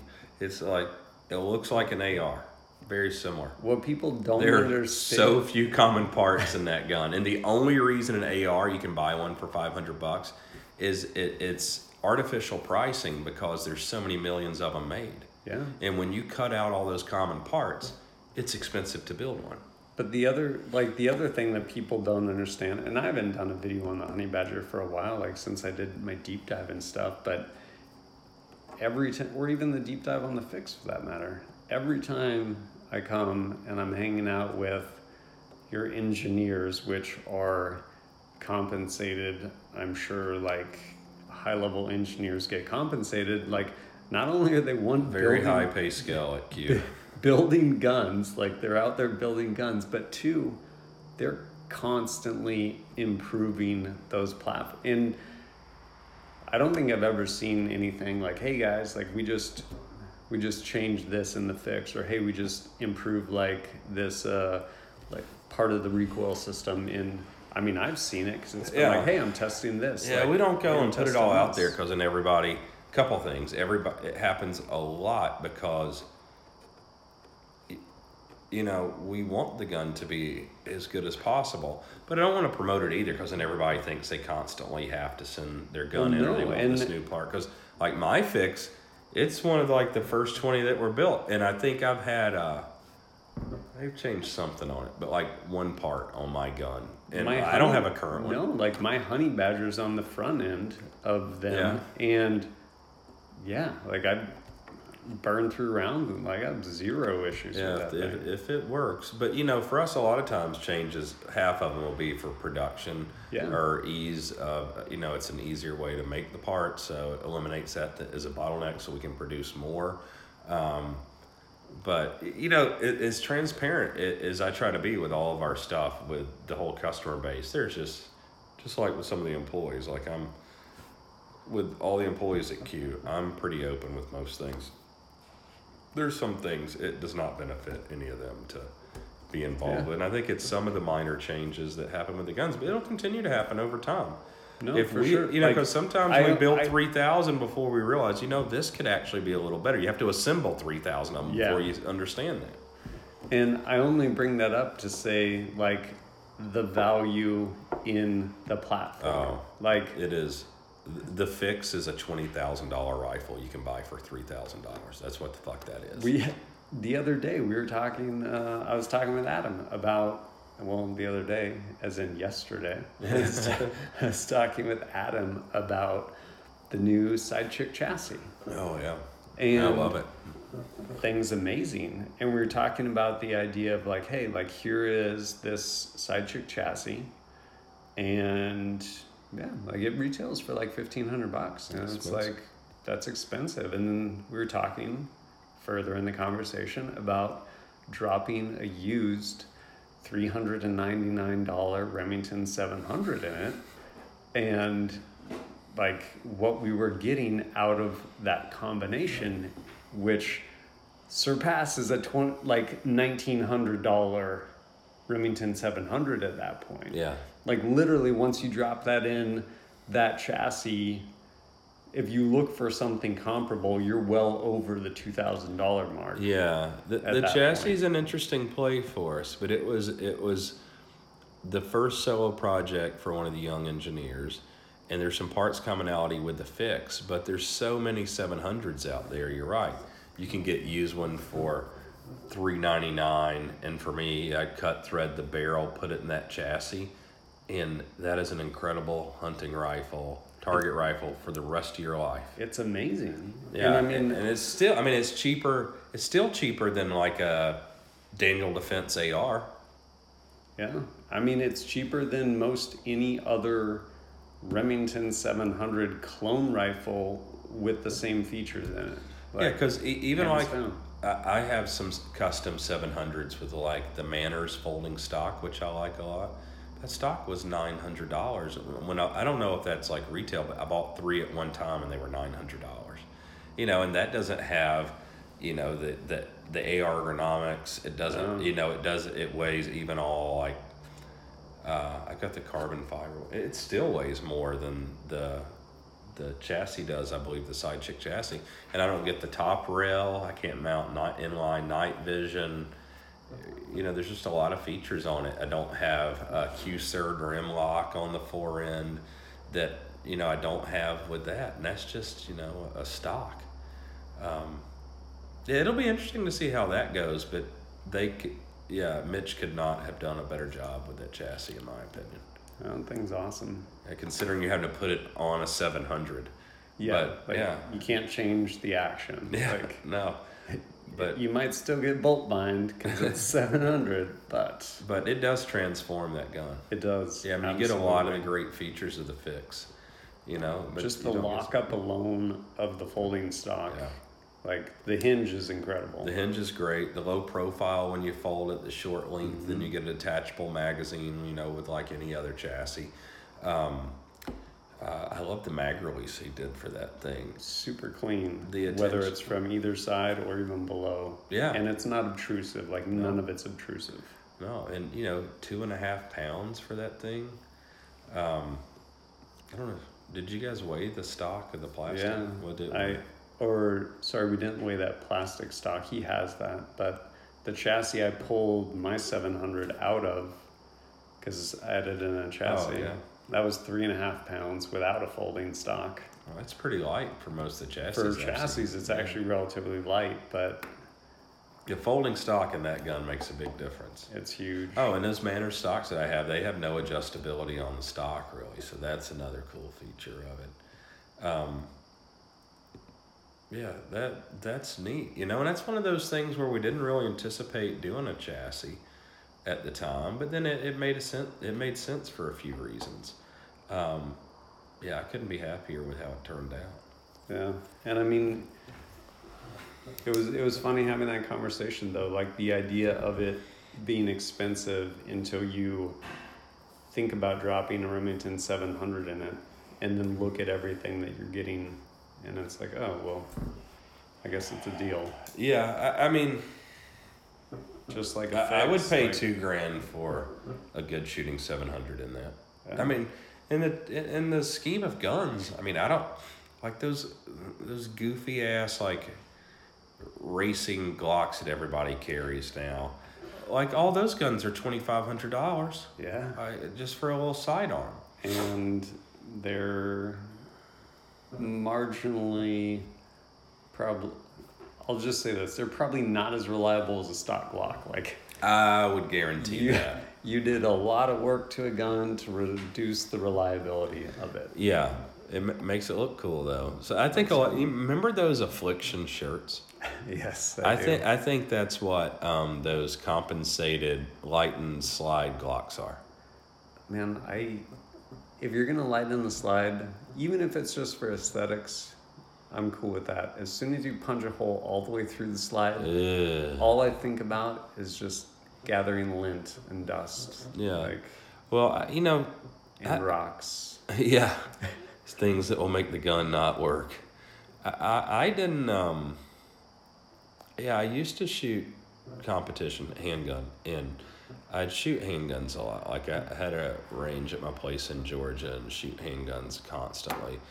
Um, This years ago, but you know, now just a handgun to me is like just when I can't have a rifle.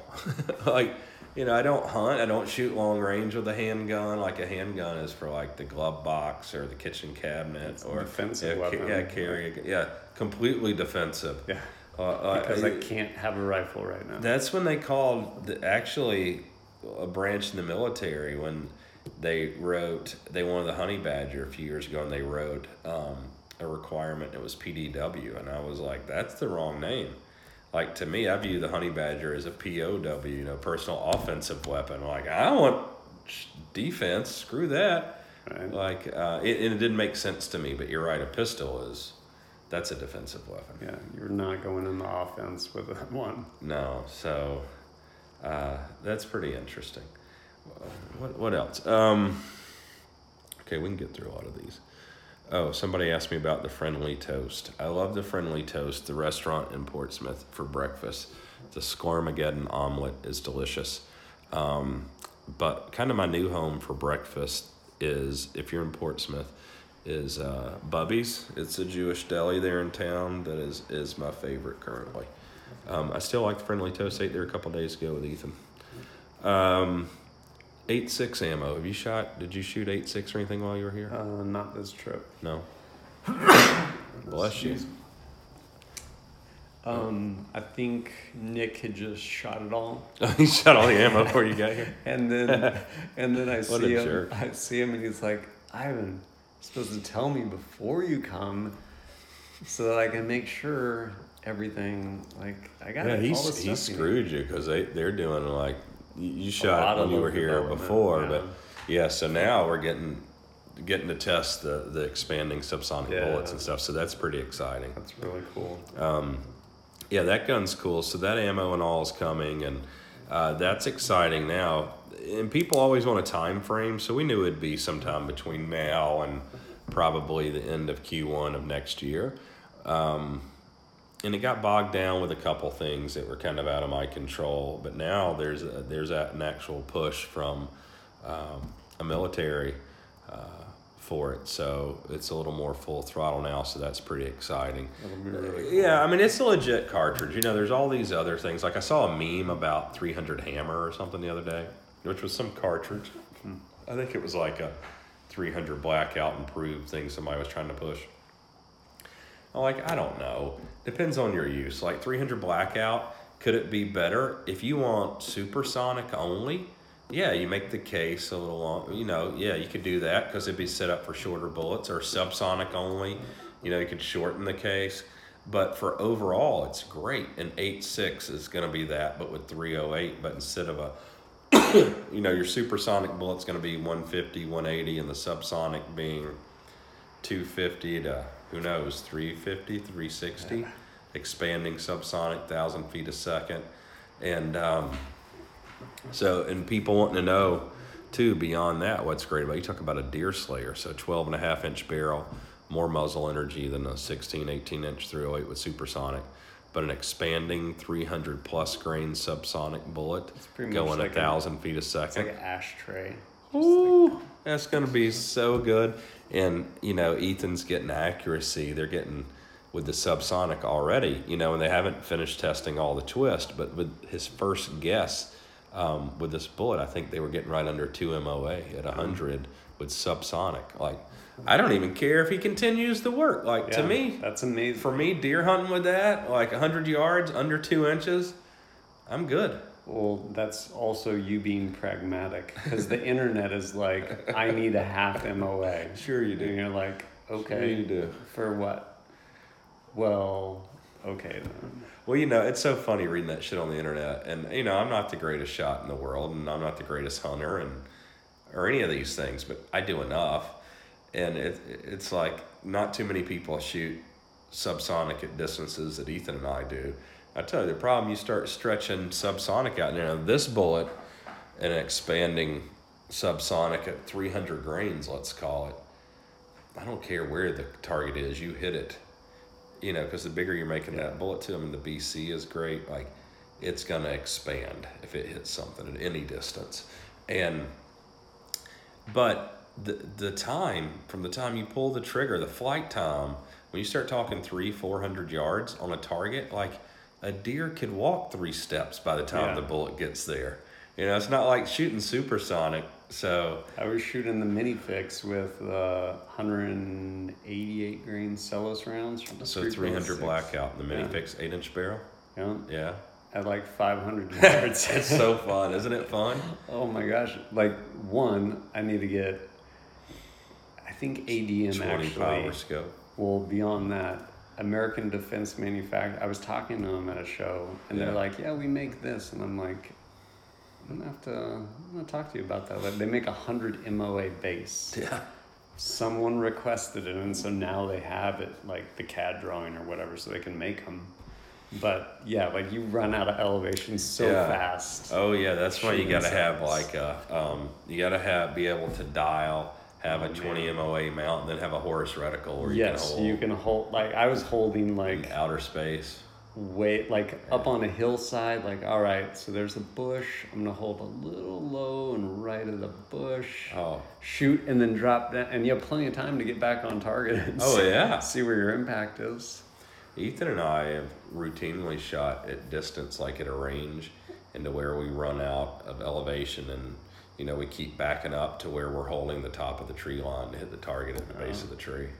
So I mean that's not practical. It's, not pra- it's but, fun. Yeah, but for us to see like capability yeah. and can we find uh, you know uh, you know something to aim at and oh. see how many rounds we can put on target and stuff like that. Um, there is a capability. It's like I always say, you know, those Browning high powers from World War Two with the eight hundred meter rear sight. Yeah. It's because, I mean, you hit somebody in the head with a nine millimeter bullet eight hundred yards, it's going to kill them. Done. Uh, yeah. I'm coming back. So those that. big, long, pointy rifle bullets will really do it. Uh, so that's pretty exciting. So, so um, okay, so to get back on task here, eight point six ammo is coming. Uh, you'll be able to get brass, reloading stuff. You'll be able to get factory ammo from a couple places right out of the gate. Uh, the initial gun will be the Fix with uh, the arm brace on it that we designed and S B Tactical makes for us with a twelve and a half inch barrel. Um, I don't remember what that gun weighs, but it's light. Uh, I, I knew the other day. Maybe it's five pounds. It's it's light. Um, Silencers will be coming out first of the year for it too, maybe a little before, but I think that one will be first of the year. Um, it takes a cherry bomb, but it's a larger diameter because that's a three thirty-eight cartridge, so the rear mount will be bigger. But you'll you'll be able, if, if somebody wanted the eight point six can, you get it with the larger cherry bombs, and we'll have those threaded five eighths twenty-four, so you'll be able to put that on your three oh eight. Um, you know, kind of now like the Trash Panda comes with a half twenty-eight cherry bomb and a five eighths twenty-four, so you can put on your five five six.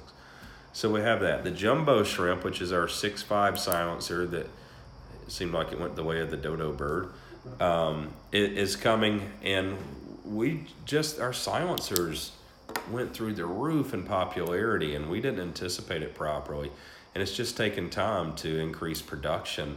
And so this month, as uh, August, we'll see, uh, and the market should see more of the silencers being shipped this month. Um, we increased production by fifty percent.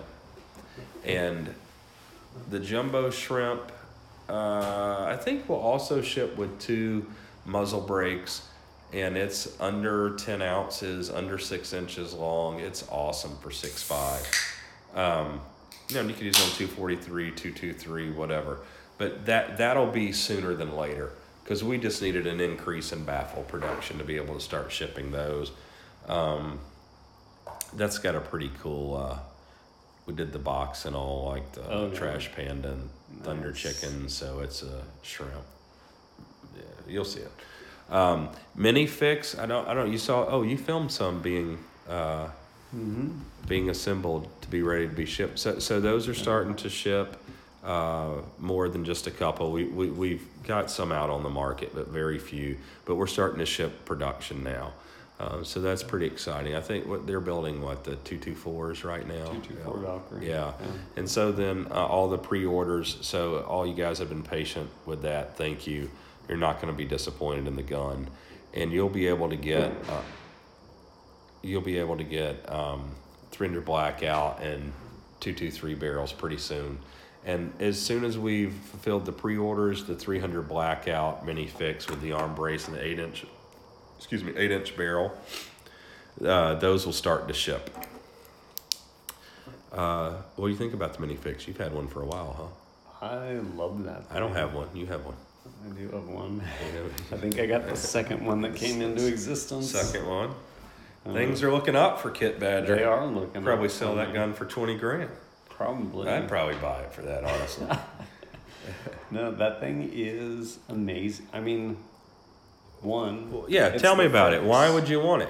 Well, yeah, I, I, well, I mean, it's so it goes back to use, and there's so many people that ask just that, like, why would you do that? And it's like, well, obviously you wouldn't because you're asking that question.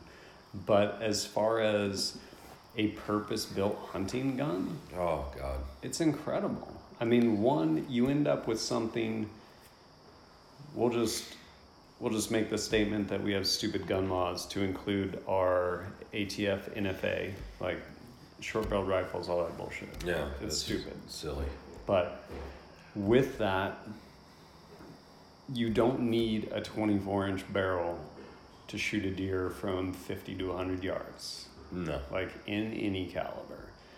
And the only thing a long barrel usually does for you is just get stuck on trees. And yeah, it's annoying to hunt. Even if oh you're sitting gosh. in a blind, it's so annoying to use a like, barrel, long barrel.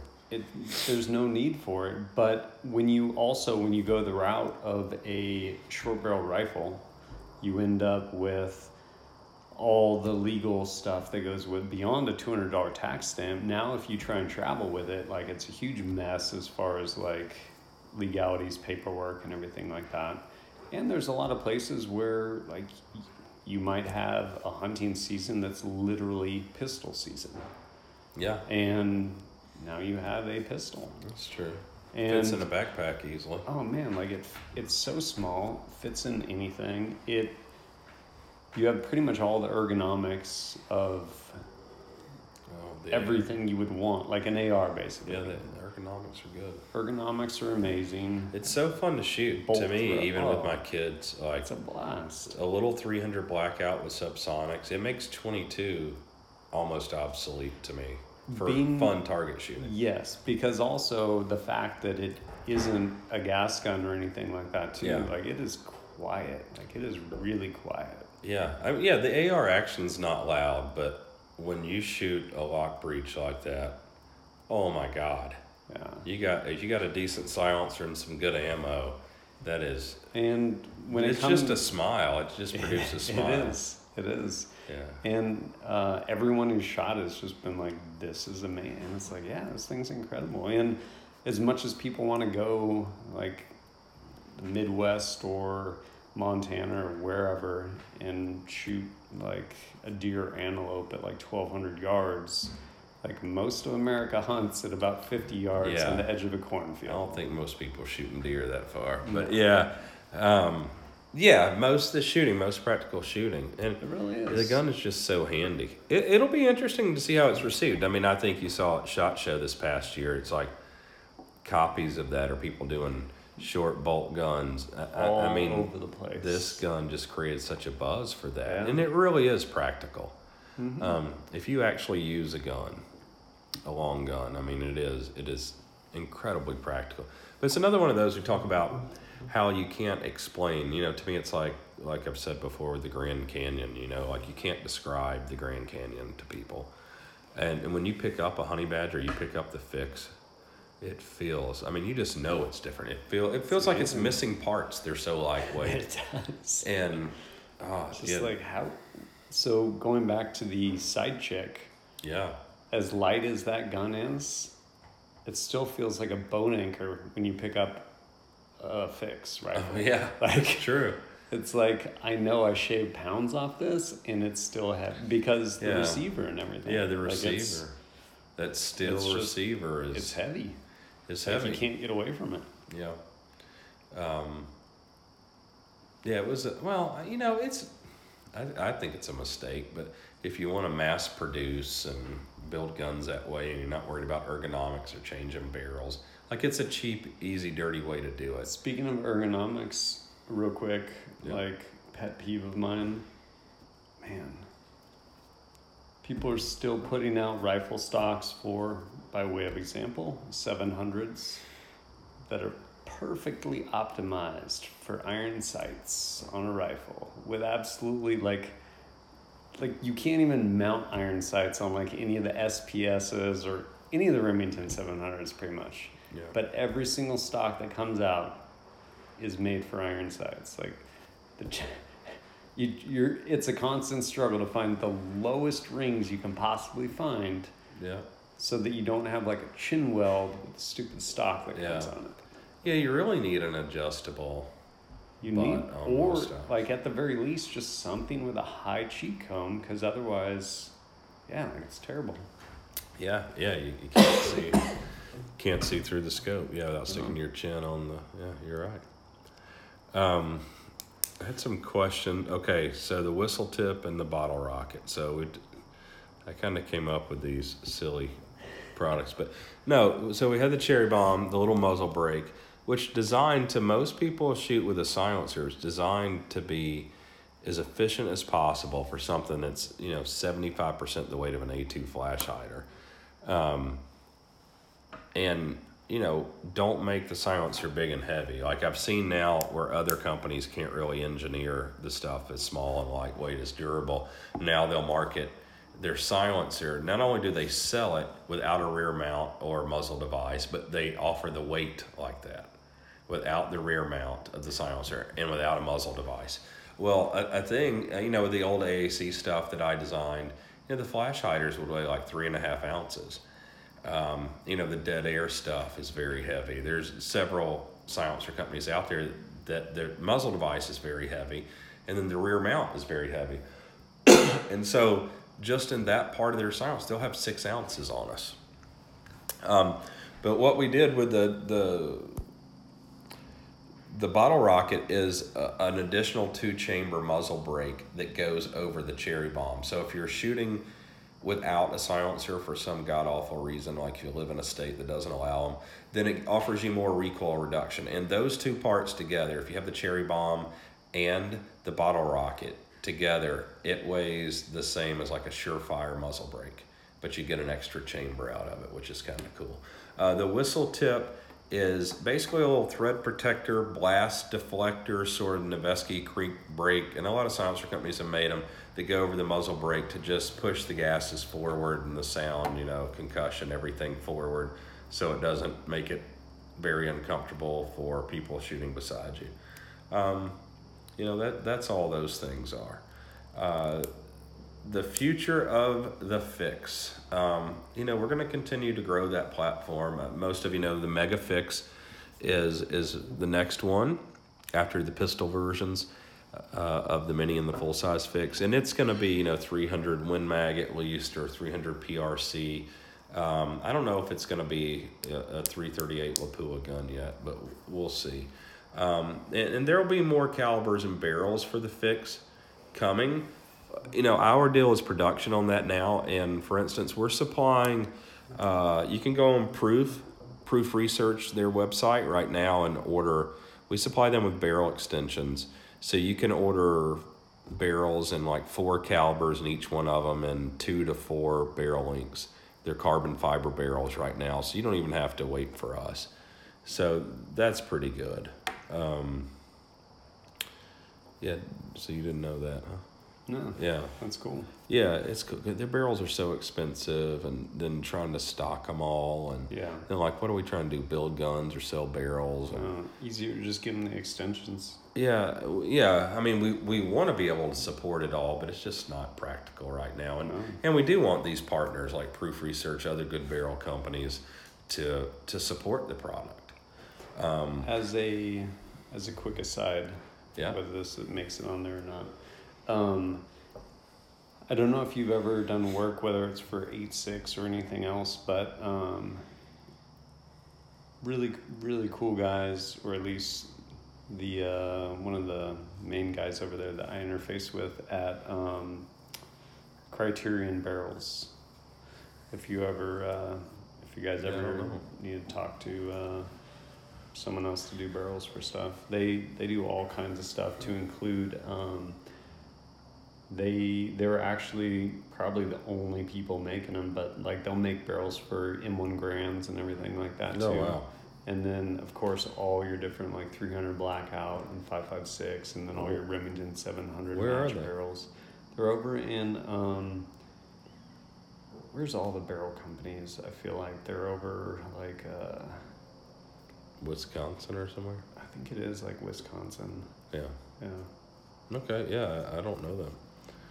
Yeah, um, yeah hopefully you'll see more, um, whether it's Krieger or, you know, whatever. We're going to try to carry barrels for them, but the focus is really getting the guns out yeah. there. Um, yeah, stock and brace sales for the gun. So we have a AR compatible brace that we've been working on, you know, like the Honey Badger, for some time now. That should be out this year. Um, the Fix brace we've done, it should be available, uh, I don't know when, um, sometime here pretty soon, and we'll start selling the stock. But it's another one of the things where we're not going to ship, you know, refuse to ship a gun to sell a stock situation. Yeah. Um, so that's coming on. The Erector nine and forty-five. So did, I don't know that. You probably didn't see that. I don't know, was Brian in this week? Um, I was checking out the Erector nine. Okay. So so that'll be, I don't know, it should have already been, but it'll be this year. The Erector forty-five will just be different baffles for that. Yeah. Um, it'll come after. But the Erector nine turned out great. Um, so we're just going through the final stages, getting that ready to start producing and shipping those. Um, yeah, it's... The handgun silencer, to me, still, I, I bet most of those now will go on the those carbines, the pistol caliber carbines.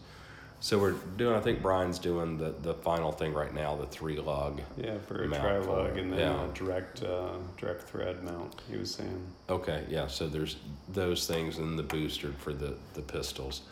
Um, a, somebody wanted to know adjustable gas blocks, pros and cons.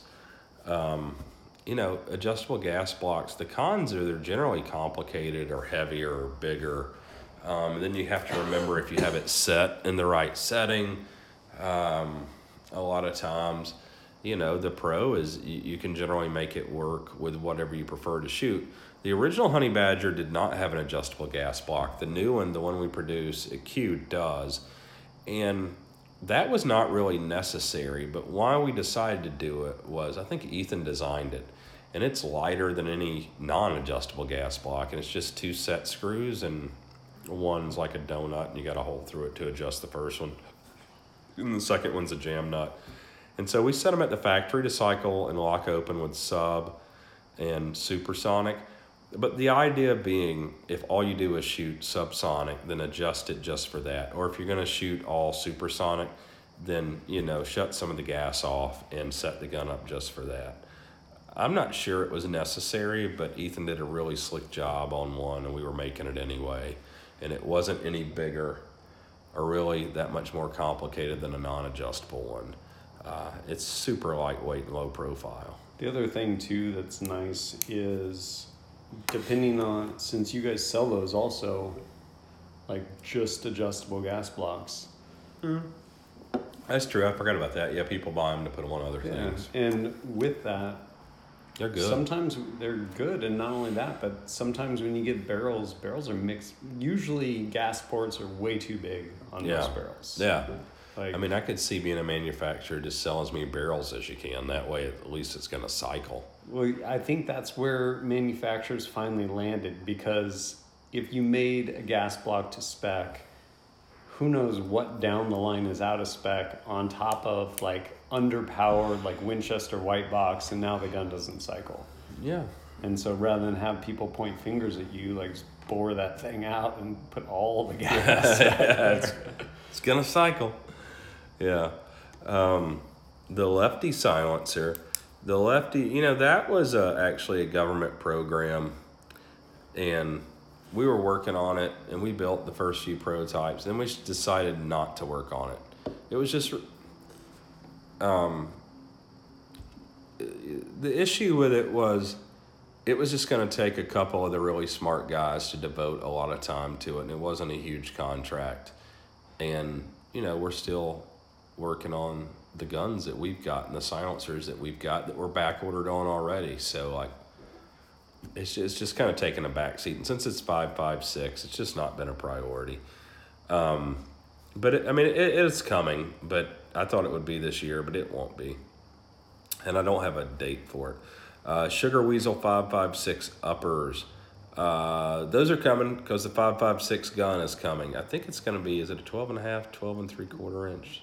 I think my barrel got cut to twelve and three quarters. Okay. It's going to be in that range. Because it was eyeballed and then we measured it afterwards. Yeah. That's, That's what happens when you get prototype stuff. Yeah. Um, yeah, so those are coming, whole guns. And then we will have the three hundred Blackout uppers, the uh, seven inch barrel, and then we will have the twelve and a half inch five five six uppers as well. So if you buy one of the guns and one of the calibers, you'll be able to get the other upper if you want. Um, I forget the question. Somebody had something about my kids. Um, right now with the kids, we s skate a lot. Uh, that's mostly what we do. All three of my kids are into it right now. Um, so that's fun for me. Uh, oh, the H, the Honey Badger story, how the gun came to be. Um, I've mentioned a few times in the podcast, but we developed the three hundred Blackout from three hundred Whisper at the request of the of SOCOM.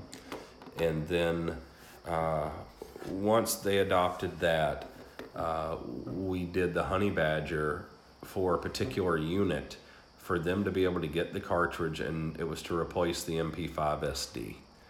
Um, and so it bested the M P five S D in really every category except cheap ammo. Um, it was lighter, more accurate, more compact. You could shoot it without a silencer.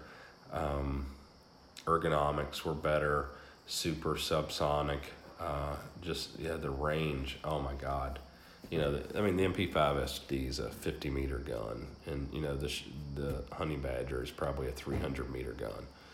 Um, but that's how it came to be. It was originally for a military requirement, and then I was doing some uh, technical advising for Call of Duty back at the same time, and got the Honey Badger into the video game, and so that's kind of how all that came to be. Um, Somebody want to know best gun meme page.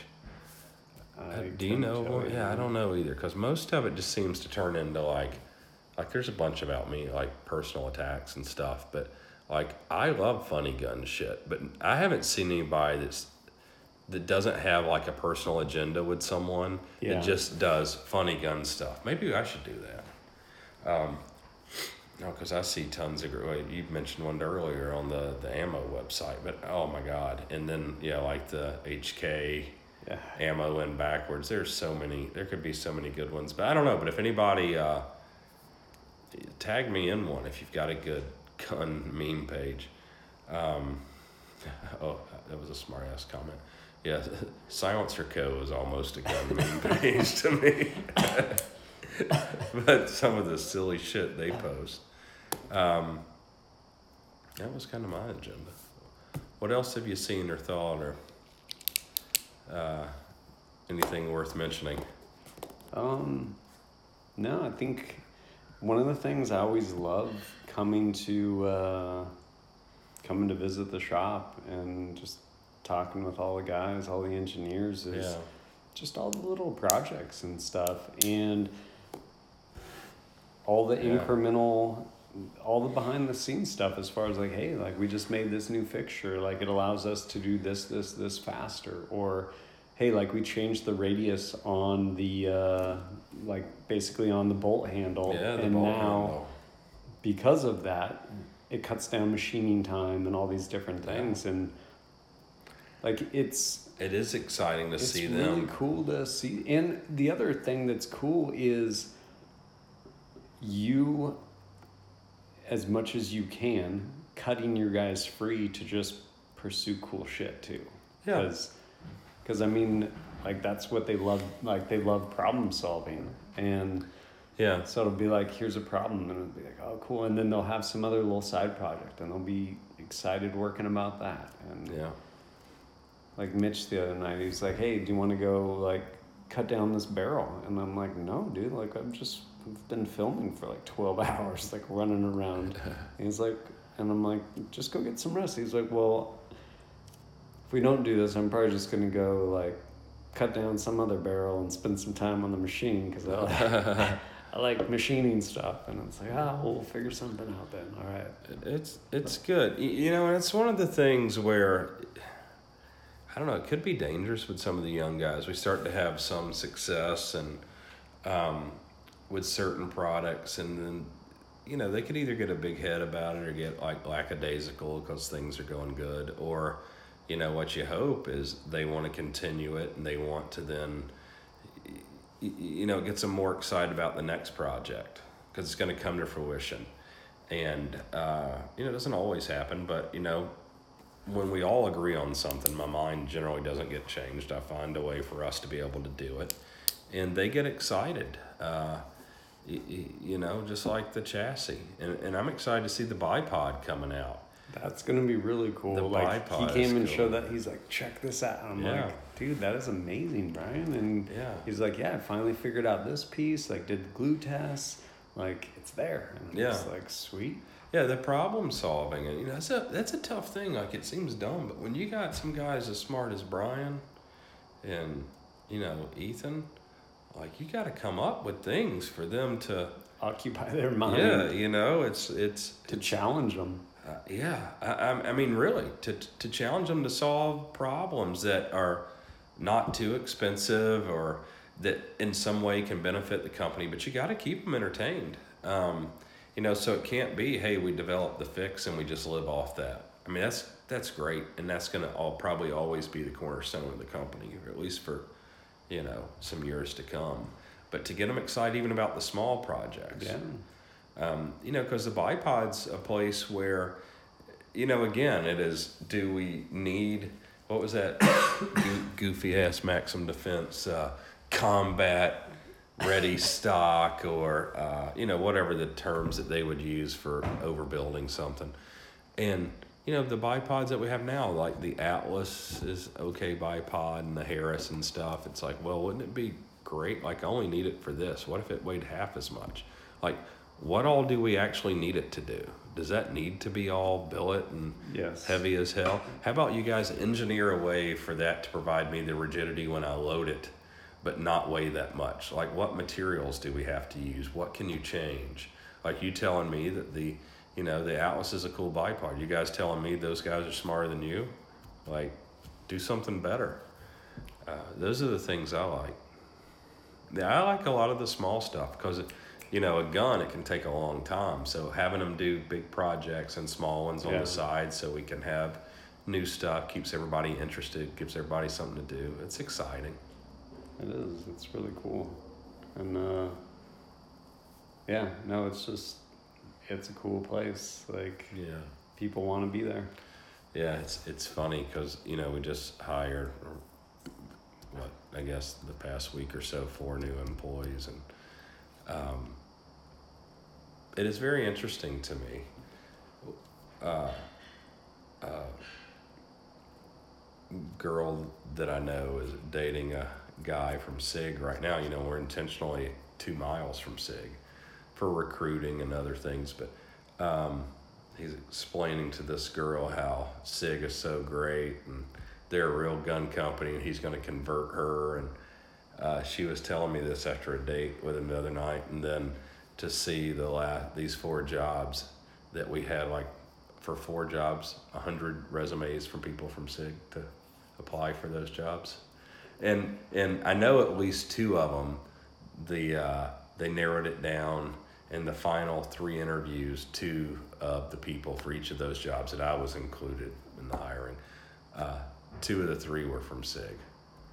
And I don't, I don't know. I'm, I can't be positive, but I don't think anybody at Q is applying for jobs at S I G. And I don't think S I G's a bad company to work for. So so for me as someone, as you know, like leadership at our company, seeing that a great gun company like S I G, every time we have a job opening, we are flooded with resumes from that company to come yeah. work with us. And to me, that says something.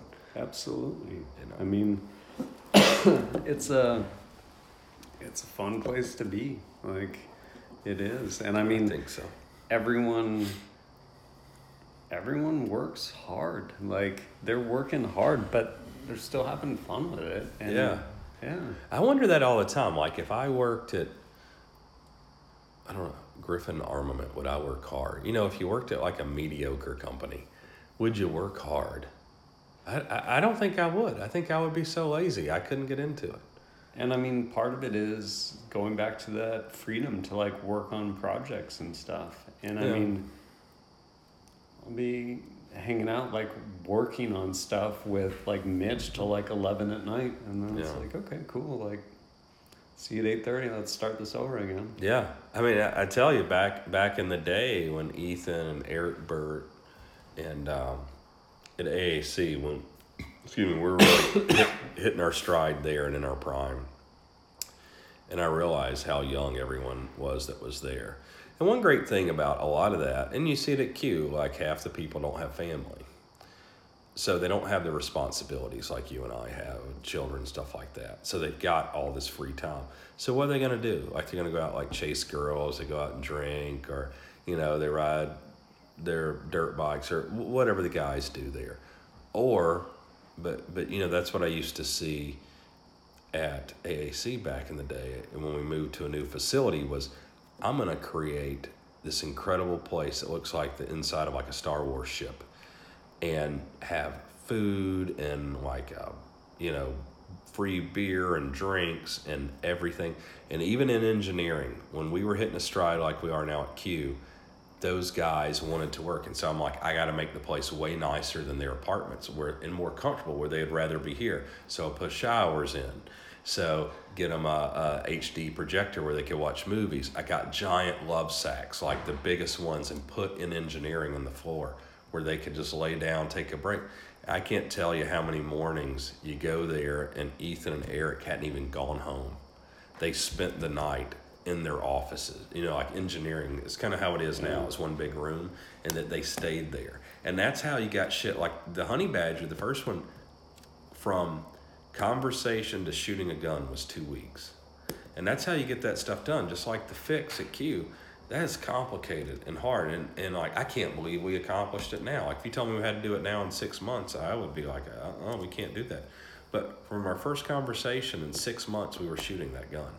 Yeah, that's and, amazing. Yeah, I mean, for a small company, uh, I mean, that was literally I don't know the time, prototyping everything. ten people. Yeah, everything, everything was a prototype, and you know, a hundred and something parts, and we were shooting it. Um, You know, it's one thing. I don't know. Maybe you can buy passion, but, you know, you buy it by, okay, knowing these guys, investing in them, what do they want, what makes them happier, what makes them more comfortable, mm. you know. Okay, what makes it efficient? Do, like, do I want to buy everybody at Q lunch every day? Like, hell no. I don't. Like, I'd rather spend the money on, like, I don't know, like swimming pool or something. But in the end, no, I would rather do that because, okay, I got these geniuses that I'm lucky enough to have work for me. Why do I want them leaving for an hour every day? Like, okay, let's buy their lunch. No. Like, that makes way more sense. Okay, we got these guys that probably make, I don't know what they make, a hundred bucks an hour or something. Like, let's buy them eight dollar sandwich.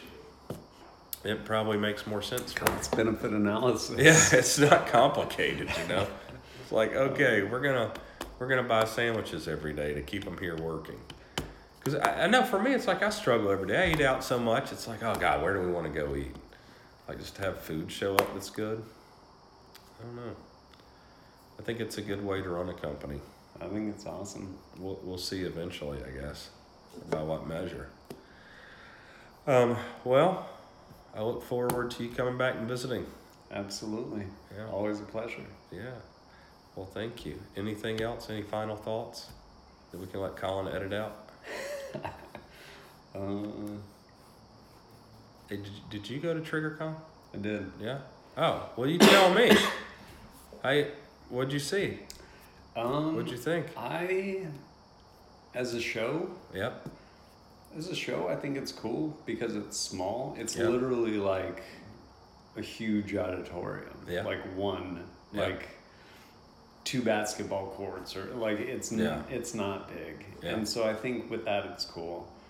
And I think the people largely that attend it are cool. Like yeah. yeah I've only heard it. Good stuff about the show. Um it's uh but yeah, it's small. It was in Seattle. Where is it? Uh Bellevue, just outside of Seattle. Yeah. Yeah. No, but it was it was fun. Had a good time. What's the best thing you saw? Um Little stuff, man. Like I, uh, I made my top. I made my top five, uh, like kind of gear and accessories video for T F B T V. Yeah. People like shit all over it. They're like, this is the best stuff you saw, and it's like, look, if you put a different color Cerakote on a gun, like, who gives a shit? Like, what, like, what is, what's new in the industry? Like, it's, it's little things. And uh, Bobro, that who makes mounts yep. and stuff, they made yep. a flashlight mount. And kind of an interesting, albeit maybe heavier and more complicated than it needs to be, but basically quick detach, like M-lock, where you basically roll this, like, cam thing, and it essentially wedges itself. Yeah, sort of like the turnbuckle. Yeah. What I do, what I thought was cool about it, one, is regardless of how out of spec the M-lock is, the way that it wedges itself is it'll actually tighten, because a lot of the Q D stuff, like quick detach to M-lock, doesn't work because there's such a huge variance in thickness of material or all the tolerances for M-lock. Mm-hmm. But um, they they basically made a flashlight mount that um, it pivots. And so anywhere kind of within this range, but then the way it works is you twist either side, like you tighten it down when you have it where you want it. So if it tries to move one direction, it just binds, or if it tries to move the other direction, it binds because of the way they're basically yeah. counter to each other. And so, yeah, like super narrow use case, but if you're running night vision, you can move it out of the way of like a mall yeah. or something like that, or you can move it all the way against your rail, or you throw a can on your gun, you can move it out so you're not splashing half your beam across your yeah. silencer. See, I've encountered all those things. Because, yeah, I, I, I used to not have a full-time night hunting setup. Yeah. So, yeah, the light, because I always carry a flashlight on the gun, it is... It was always pretty critical because, you know, especially if I was shooting a short gun, you don't have a lot of real estate, and the yeah. flashlight's got to be out of the way. And I hate, too, when you're splashing it on the silencer. Um, I saw a cool um, Attaball. They're, uh, they're O E M. Well, they're not O E M. White label optics company. Like, their stuff's made in China or whatever. Yeah. And uh, they'll have it made to whatever their specs are, but... They have a really small um, prism optic, one power. And I love prism optics. Yeah. Because red dots don't work for me. They don't work for my eyes. Like, really? Yeah, like um, I probably have like a slight astigmatism or whatever. Yeah. And I have to turn them down like really low so I can kind of try and keep it clear. Otherwise it just blooms and stuff, like the emitter on there. But uh, prism optics, yeah, like it's... It's crystal clear. And there's, with the illumination, like you pretty much just use it just like you would a red dot. Like it's yeah. it's actually really nice. That's cool. Uh, one of my favorites is still my H K P seven M eight. It's a cool gun. Fix barrel. I like them a lot. Yeah, they shoot well. Oh man, they do. Yeah, that was that was an expensive gun for H K to make, oh and all the forgings gosh. are always all crooked, and it's just like everything else in like a like company s- like that. The whole the whole thing is just like all machine. Oh, so like, expensive. There's only a couple guys, couple old German guys there that had been doing them that knew how to fixture them to get them straight to where they'd be within tolerance. So they had a huge fallout like once those guys started retiring, and I think that's why they stopped doing the gun. So the guns, it's like the M P five, like it's prohibitively expensive to make now. Yeah. Like they, you know, the U M P is such a dog turd compared to the M P five, but it's simple and it's blowback and they could make them. Yeah. You know, because basically over ten or twenty years, these guys that would weld the stuff or fixture the things for automated welding were real artisans. And when they were no longer there, they couldn't get some kid off the street to do that shit. Well, I mean, it's even, so speaking about like artisans and welders, I was... Uh, a while back I did filming and I was talking with uh, one of the guys, Chris, over at uh, Surefire, mm-hmm. and their cans, like one of their versions of cans, like they had to have like master welders, and I'm sure there was just a pile of discarded oh yeah crap, because they had that master welders like by hand, essentially what your robotic C N C welder is doing. Well, that's why we developed them at A A C, was oh we were having gosh. to do so much welding by hand. You know, Knight's Armament for the military, like majority of those are hand welded too. Like yeah. cannot do that. Like, I mean, not for... It's always dangerous. I mean, that sort of stuff. It, yeah, it just makes sense now, and there's equipment to do all those things. Yeah. Well, what'd you think of that, uh, Max? What do they call it with that? The... I don't know what they call that. I didn't. I didn't silencer shoot at the range. Pistol. I actually shot the Maxim Defense. Oh, you mean silencer coast pistol? Yeah. Thing? Oh, I thought you were talking about the Maxim Defense, whatever that. No, was. But I think they, the Maxim Defense, the guy who owned that company, called me a couple years ago. Silencer Co. was suing them over the name Maxim Defense because they said they owned the name Maxim. Hmm. Some shit show. But yeah, I should have clarified the silencer oh. Co. pistol. Um, it. It felt kind of like a toy, like, yeah. And I don't know if that was like a pre-production model. Like it just, it yeah, felt, they're trying to. It felt weird, you know. And the, it's the other part of it too is, whenever I see shit like that, I'm like, yeah, or just get a P seven.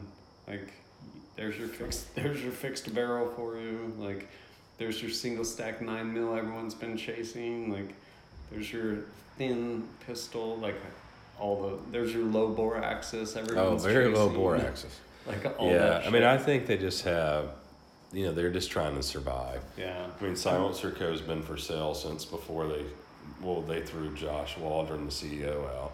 The, like that pistol. I I guess I just don't get it, and part of it is.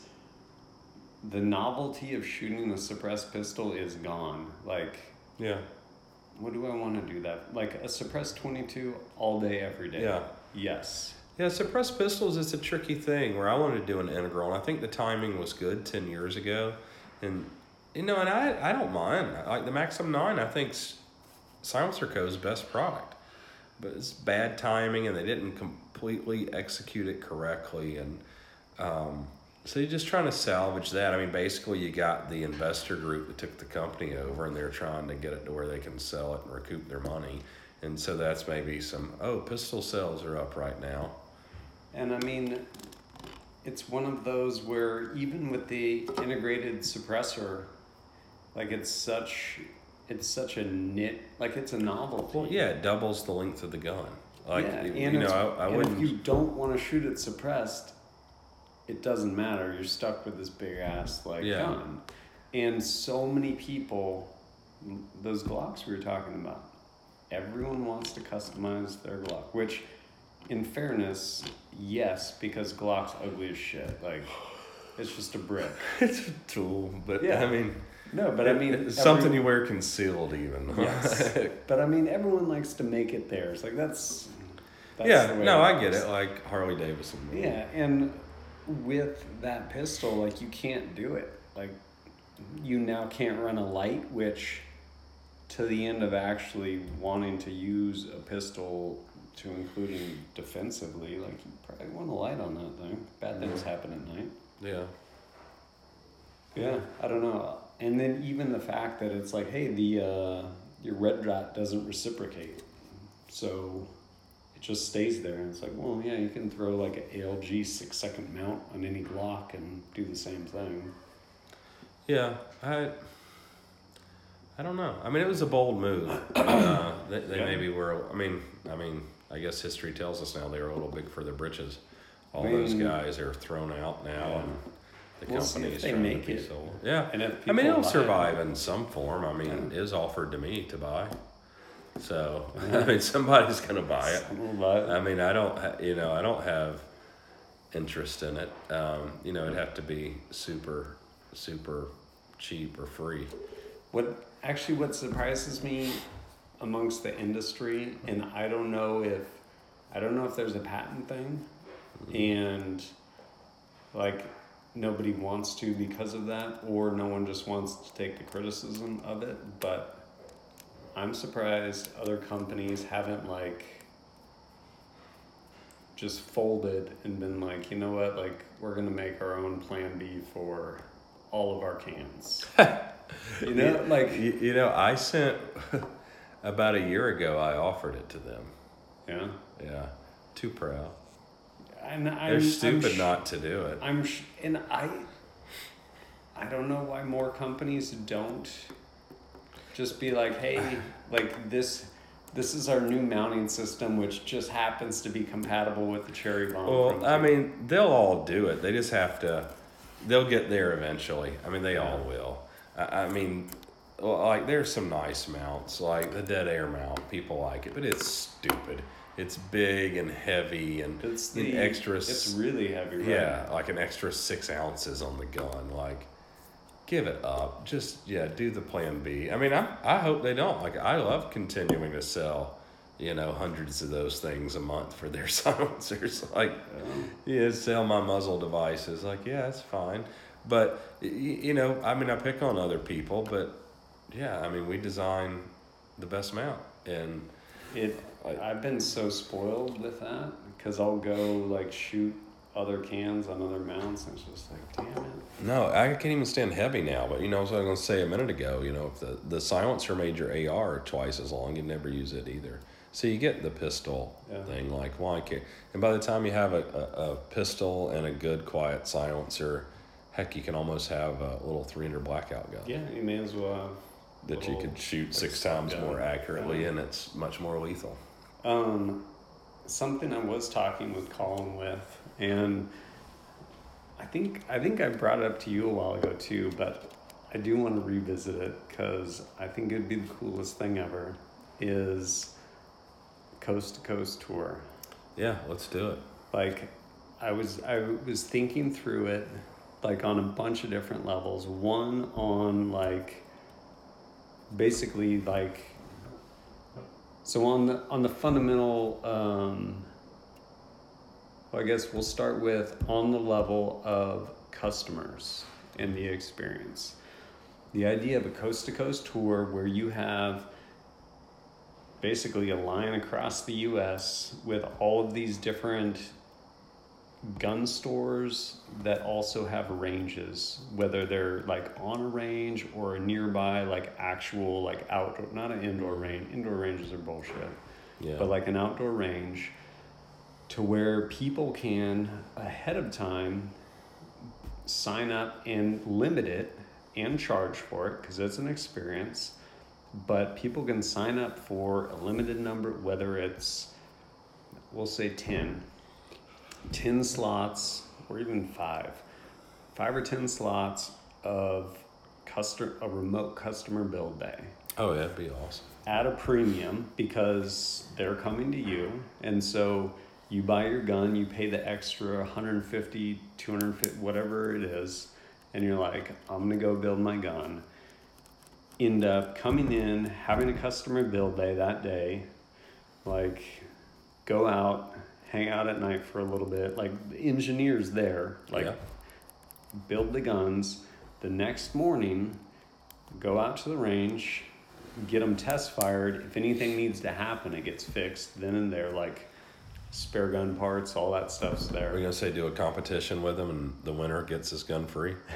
That would be crazy. Yeah. But um, I mean, you could do something, or winner wins the can or something. Oh, that'd be cool. But um. Then the next day though, so the next like afternoon, so you have a big enough window to test fire all the guns, fix anything that needs to be fixed. That afternoon at the ranges, have it a, open's the wrong word, but a open range day where you can come like pay, oh yeah, whatever, we'll say twenty-five bucks. Like, hey, I'm gonna come, I'm gonna pay twenty-five bucks. For no other reason than it's a barrier for entry, so the people mm-hmm. like that are gonna kick tires aren't there. People come out, all the product line, like all the guns. That'd be cool. All the silencers. But then to make it so it's a turnkey awesome experience, people show up, pay twenty-five bucks to get in. After that, they turn around and they go over to the table, and they buy as much ammo as they want to buy. And it's all, we'll use Hornady for sake of example. They're buying Hornady. You want to shoot subsonic? Here's your subsonic three hundred Blackout. Here's your supersonic three hundred Blackout. That right there is zeroed for supers. That right there is zeroed for subs. You want to shoot six point five? Here's your oh, yeah. one forty-seven grain, whatever the hell it yeah. is. that is zeroed for this. It's, everything is zeroed for the ammo. Yeah, that would be fun. So someone gets behind a gun and see where they can shoot one thousand yards or and it's just five hundred like, yards yeah, it, with subsonic. They're not fucking around trying to be like, oh, like, where's this hit? Like, no, like, yeah. that gun is zeroed. That, so that would be so fun. I love doing that It would stuff. be amazing. And with that, excuse me, the other part of it, as far as, like, obviously it would cost money to do that. Like, just the logistics oh, yeah. of, like, whatever. It would be fun. It like would it's be a the ton Bill Murray, fun, just, like, spot parties, like, just yeah. show up. And, we're gonna and but um, to offset that, though, too, like, one, like, you can't even, it's unknowable as far as the the R O I with respect to just, like, Q yeah. as, like, the subculture that it is. But you end up partnering with, we'll say, we'll say EOTech. Mm-hmm. All the subguns, like yeah. Honey Badgers and stuff, have, like, EOTechs, and all the bolt guns have Voodoos, whatever, yeah. different, to where there's so much. And then even beyond that too, even if it's like Magpul, like all the mags are Magpul, yeah. all the bipods are Magpul bipods or whatever. Yeah. And you get other companies to basically help offset all of the costs because there they are, like using this reticle in the Voodoo scope or whatever.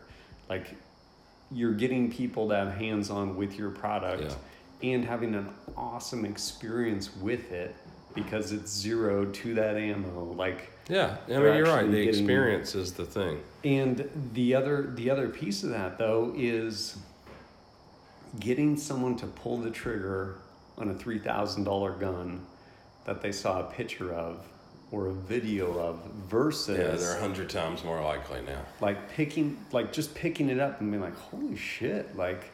Half the time you can't even find... I, I would do it just for the video footage of people like first shot first hitting a target at one thousand yards right? or the first time they ever shot a silence gun. And I mean, it's one of I'd those... Do a whole montage like, to... literally picking up the gun, like we talked about it in the podcast. Yeah. Like that, that's half of it right there. And yeah.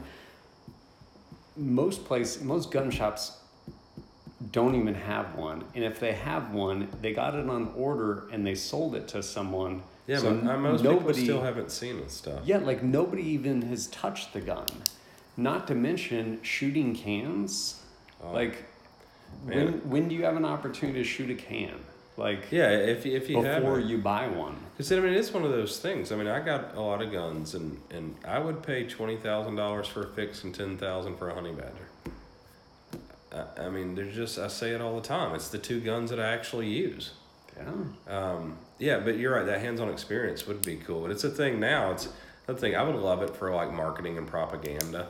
And But I look forward to getting there. Like, I love the idea of the back orders, but I also love the idea of doing this and, and you know, having, you know, the whole journey of, like, generating interest and creating the sales, which, you know, we really haven't had that to this point. You know, I was thinking when you said, like, cross-the-country road trip, like, things we could stop in and do, like, go to Dallas, see Todd Huey at Lone Star Boars, my buddy there. We go out one night, take a couple people and build oh, their guns, man. Go shoot pigs yeah. and everything. That'd be fun. No, All but, right. I mean, like, I, like, obviously there's a lot of logistics, and it would probably be best started sooner than later, like, yeah. even for next summer. But, I mean... it would be incredible because it's one of those things too where it's like even in broad strokes, like, all right, like here is basically this crooked line across the U S. I mean, start in California, just building Fixes, like, and yeah. nothing else, and then drop over into whether it's Nevada or up north, like whatever it is, and yeah, like this line across. And it's one of those where Even if even if next summer is like a relative like beeline through like six or eight different gun shops yeah. like to get across the country versus like fifteen or something, even still, like, just doing that the first time would create... Yeah, the traveling road show. Oh my gosh, I've wanted to, man. I've wanted to do it for a long time and in, in different iterations, but yeah, no. Yeah, but we to... even built a van at SIG for Hollister to go on the road show. It was going to be the John Hollister right. road show. Yeah. And as soon as I left, yeah, they turned the van into something else and didn't do it. I mean, even that would just be visually a cool story of building out, whether it's like a, yeah, like cargo van type thing. eighteen van. Right? Yeah. An eighteen van, or even just like a sweet old school like Winnebago with like a, a wrap. I would love Winnebago. All right. Well, man, I'll turn this off, I think.